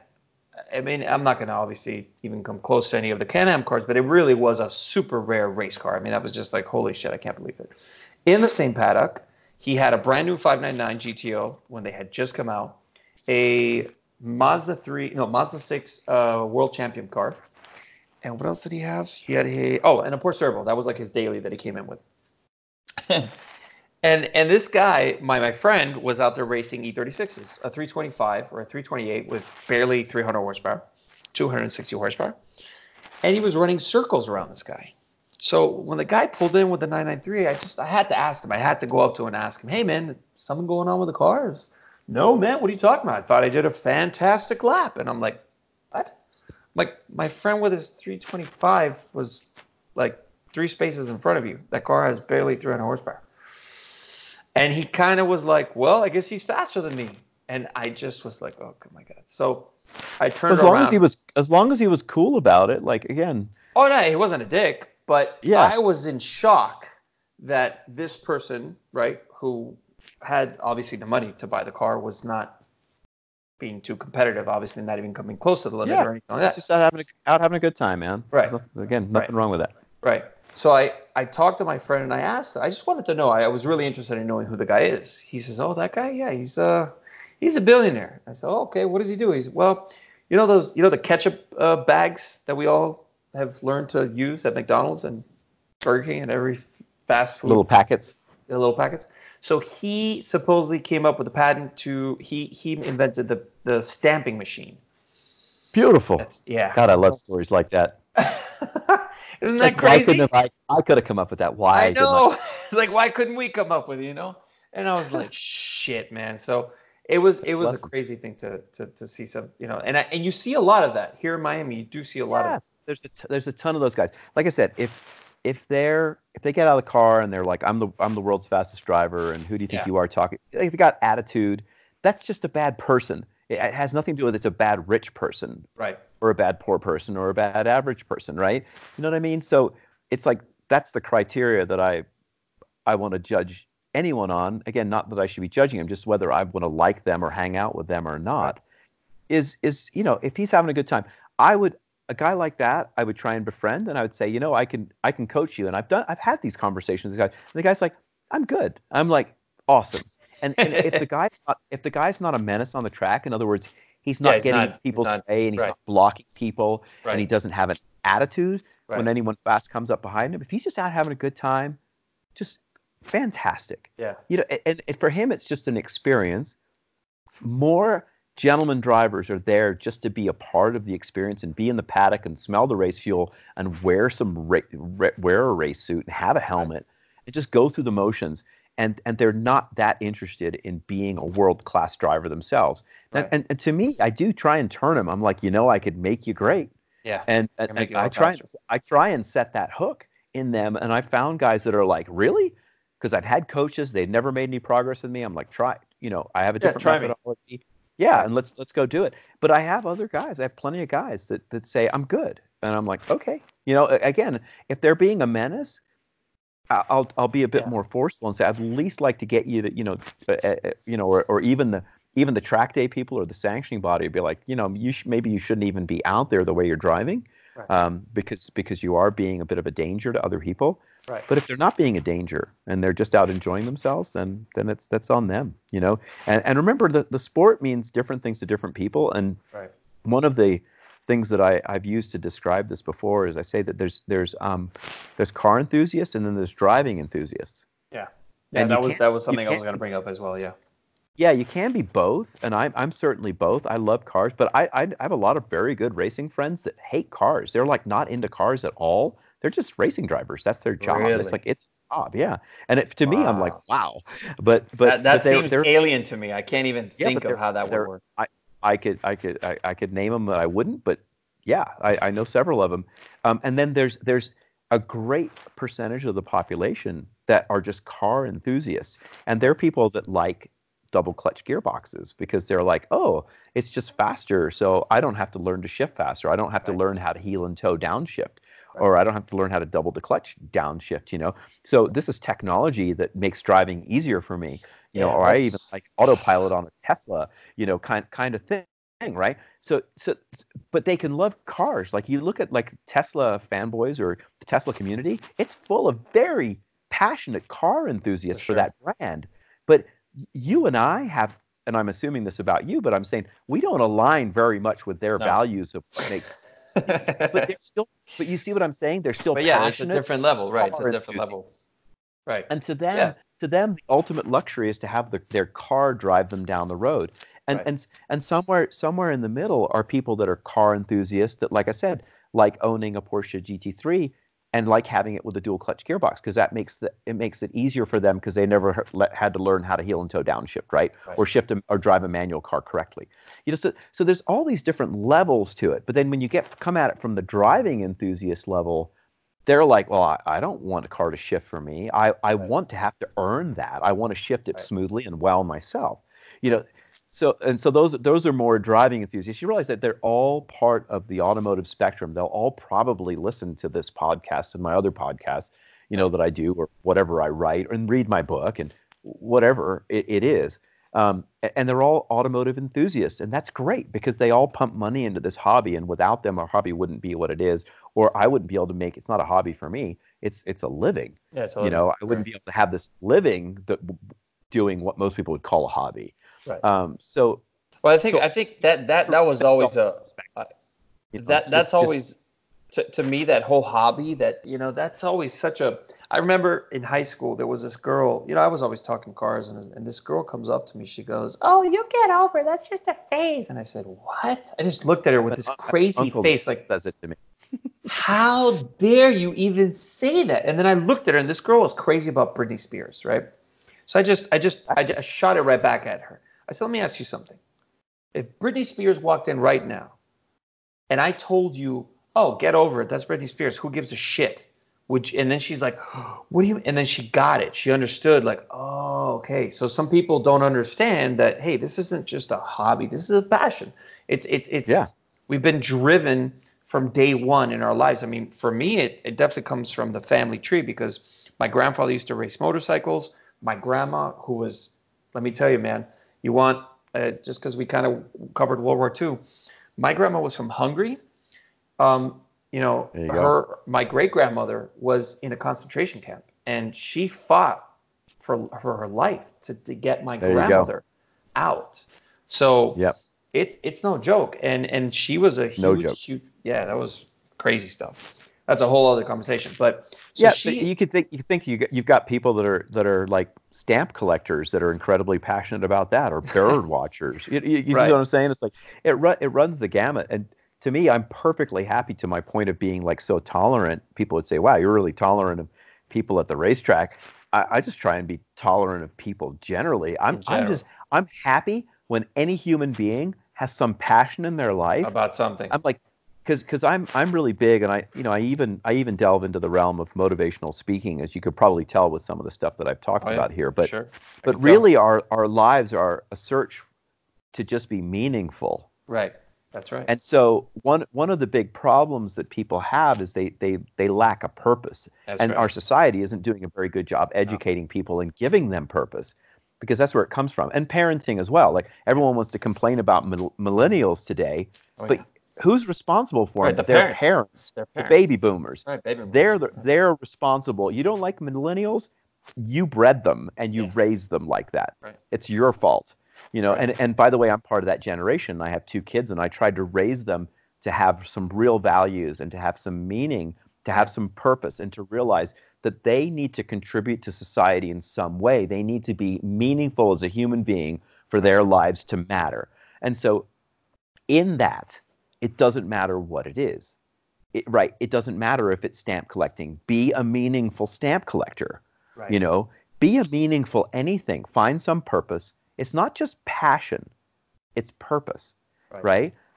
And then become great at it. And the same process that I used in all this training, that I've learned this process to find that last second to take people into the realms of diminishing return, to find the greatness within all of us that can be applied to anything. Right. Yeah, not just anything. Not just anything. Anything. Yeah. It's a process for being meaningful. Right. I have chosen to try and be meaningful in the genre, in the area of motorsports, in the automotive spectrum. Right. That's what I'm excited about. But you see me on a pair of skis, you see me on a mountain bike, you see me riding a motorcycle. Kicking ass. I do all the same way. I don't do them the same level. Right. I don't do them the same level. Right. Simple reason that I've dedicated my life to the cars. Right. Right. So that's the one that I've spent the time in the pool, to use the Michael Phelps analogy. Right. My time in the pool has been spent in automotive, in vehicles, in driving. So that's the thing that I'm better at, but I apply the process to everything. Right. Well, Paul, let me tell you, you're a fantastic, amazing human being, man. This has been like amazing. I don't want to hold you up. It's been, I think, more than 20 minutes, and I really don't want to hold you up. I could keep on listening to you for a long time, talk to you for a couple more hours, but I know you got to get going on that Pikes Peak simulation. But so I have one question, and that is, how do we? First of all, well, I don't want to ask this directly like that, but I'm a pretty direct person. I don't want to bullshit. So how can we first thing I'm going to do is, like I promised you, I'm going to go ahead and make that phone call today to the owner of the 917. I sent you the email, by the way, so you have the PDF with all the racing history. I kind of wanted to cover it, man, but since we got into all different types of everything, I didn't want to stop you at all. I think this podcast is going to be amazing. Is amazing already at this point. Thank you. So what we'll do is, when you go instruct someone, or when you start from ground zero, like you said, what would be the process of, let's say, if I was interested right now in wanting to do something with you as far as driving? So racing. to get a hold of me, my book's name is Optimum Drive. So just remember the Optimum Drive. Optimum Drive. So if you go to theoptimumdrive.com, that is my website. Okay. On theoptimumdrive.com, there's an email that you can click on, but I'll give you the email. It is theoptimumdrive@gmail.com. Okay, perfect. If you want to go to Facebook or to Instagram, The Optimum Drive will get you to my pages. So The Optimum Drive is the key to everything. And then also, if you want to take a look at the book, it's just Optimum Drive. And just Google it. It'll pop up. It'll pop up. Most people just get it from Amazon. It is available digital.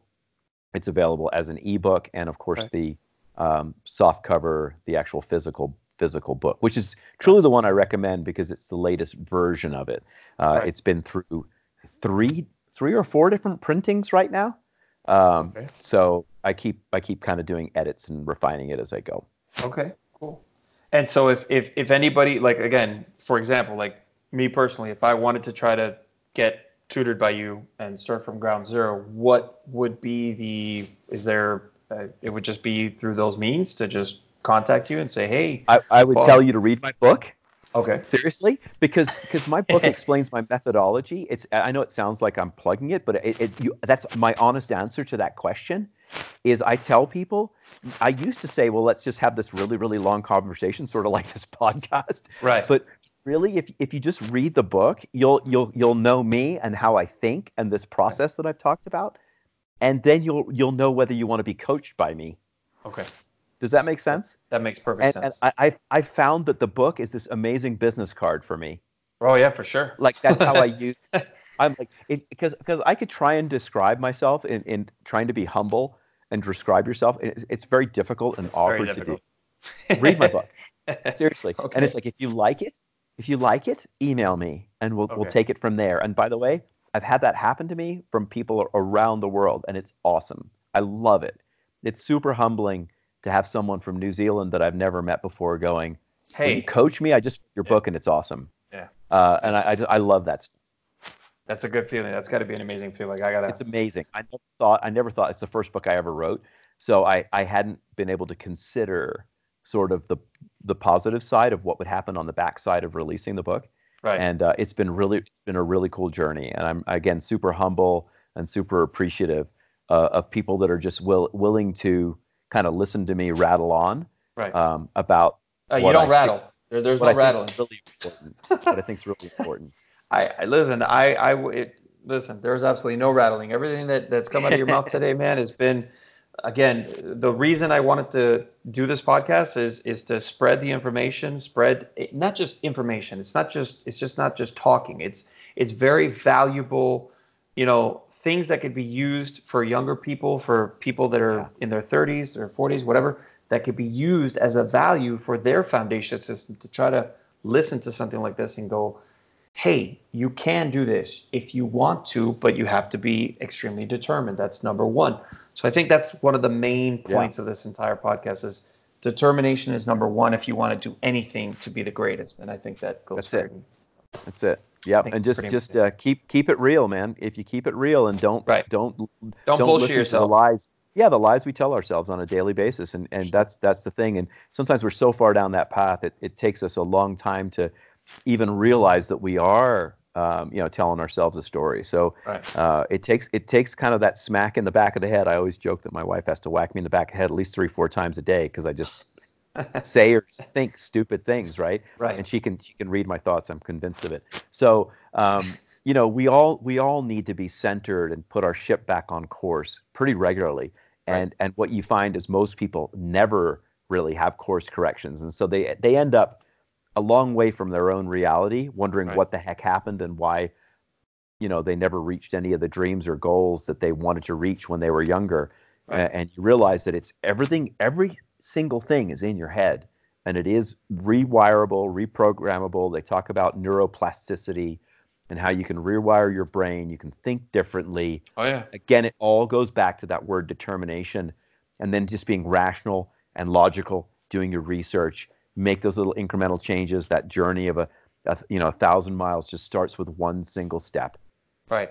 And you just want to make sure you're heading in the right direction, and that's where that reality kind of, you keep yourself on course and you just methodically work your way there. And if you're super smart, good for you. It's not going to take long. But if you're not, like me, don't worry. You can still do it. It's just going to take you longer, and you're going to end up more determined than the spark guy, and you're going to beat him in the end. And that's going to make you feel good. I think that by itself is super motivational. The fact that someone that might not have the gift, but can still manage to somehow, some way, try to, get to that point. And creation is a sheer force of will. I can't remember who the quote is credited to, but it's creation is a sheer force of will. If you want to create greatness in yourself, you're just going to have to be, you're going to have to dedicate your life to it, and it's possible. Right. Yeah, that's right. All right, Paul. Well, let's do this. So I'll so we'll end it here. Awesome podcast. And what we'll do is I'm gonna try to contact the owner. Let me see if I can get something done. You said that you're gonna be pretty much okay until the 13th, right? 13th, 14th is when you head out to Pikes Peak. Yeah. And I'm here or there available, in June and so on and so forth. And I have a somewhat flexible schedule because I kind of make my own schedule. So as long as I have some lead time, I can usually make all sorts of things happen. Okay. That sounds awesome. You have no idea how much I appreciate that. I still have so many things I wanted to talk about, but everything we talked about was amazing. I just, if you want, it's up to you. If you want to do another one, whenever you're, free again, and obviously not a really super long one, but just certain things that I wanted to talk to about, stuff that has to do with the automotive industry and where manufacturers are going right now, and the hypercars and supercars. We didn't, we didn't get into all that just because, this was like the foundation of the start. But you have no idea, man, how much I grew up watching. You were on Top Gear 4, just because I wanted to get the exact years. You were on Top Gear from 2007? 2000, what was it? 2008 to 2016. Okay. 2008 to 2016. Okay. So imagine, man. Yeah. I still do stuff with them as well. So I just don't do that particular role, but yeah, I still drive for them, and I drive for the Grand Tour. Awesome. So yeah, I'm still, pretty. Well, I hate to say this, but I have not watched. And this is going to sound really bad, me coming from being a diehard car guy, but I have not watched the guy who hasn't watched Formula One in nine years. Hey, so this all makes sense. You see? Yeah, there you go. So I have not watched the Grand Tour, and to tell you the truth, I can't give you a good reason why. It's just I was going to for the first one, and I don't have Netflix. I don't do the Netflix thing, so that was a big portion of it. I don't even have Netflix, so I think that played a portion in it. It's on Amazon, so you're all set. It's on Amazon. Okay, there we go. Because I used to love the old ones so much that I would actually sometimes replay the older versions, just the older episodes, like where you were the Stag and all. They're awesome. Yeah, those were amazing. Like the big race ones, those were one of my favorite. I mean, watching the show was great, but the big challenges, those were some of my favorite episodes that were ever done. So, but cool. All right, man. So we'll keep in touch. I'll send you. Well, you got the PDF, and I'll you know what I'll do? I'll send you a video just so you could check out the car. It's just a proof of life video they had sent me. Cool. And the second I know from him what we could do with it, I'll let you know. Yeah, whatever. It'd just be cool. It's just a cool thing. And then just let me know when the podcast airs and where, so I can share it too. For sure. Yeah, I'm gonna link it up right now, and I'll send you the link. It'll be a simple link that you could just share with anybody that you want.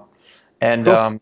And then what I really want to do is somehow I'm going to talk to my friend Adrian, the engineer.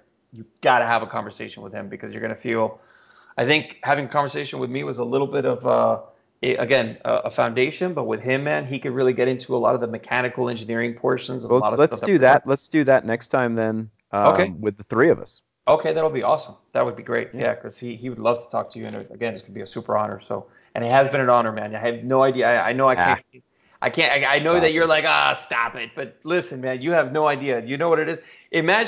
Think of someone you used to watch. I mean, imagine if you had the chance to meet. I mean, I'm not saying that you're not, but you're kind of like, I'm not. I'm going to say like it's almost like meeting Ayrton Senna.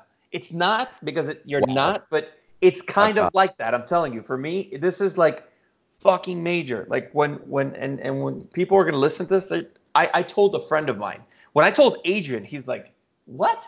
You talked to Paul? And I'm like, yeah, he said he's going to do the podcast. He's like, no, that's impossible. What are you talking about? He didn't want to believe me. So I said, listen, I'm going to do it. I'll send you the link, listen to it. Then you can fucking shit your pants.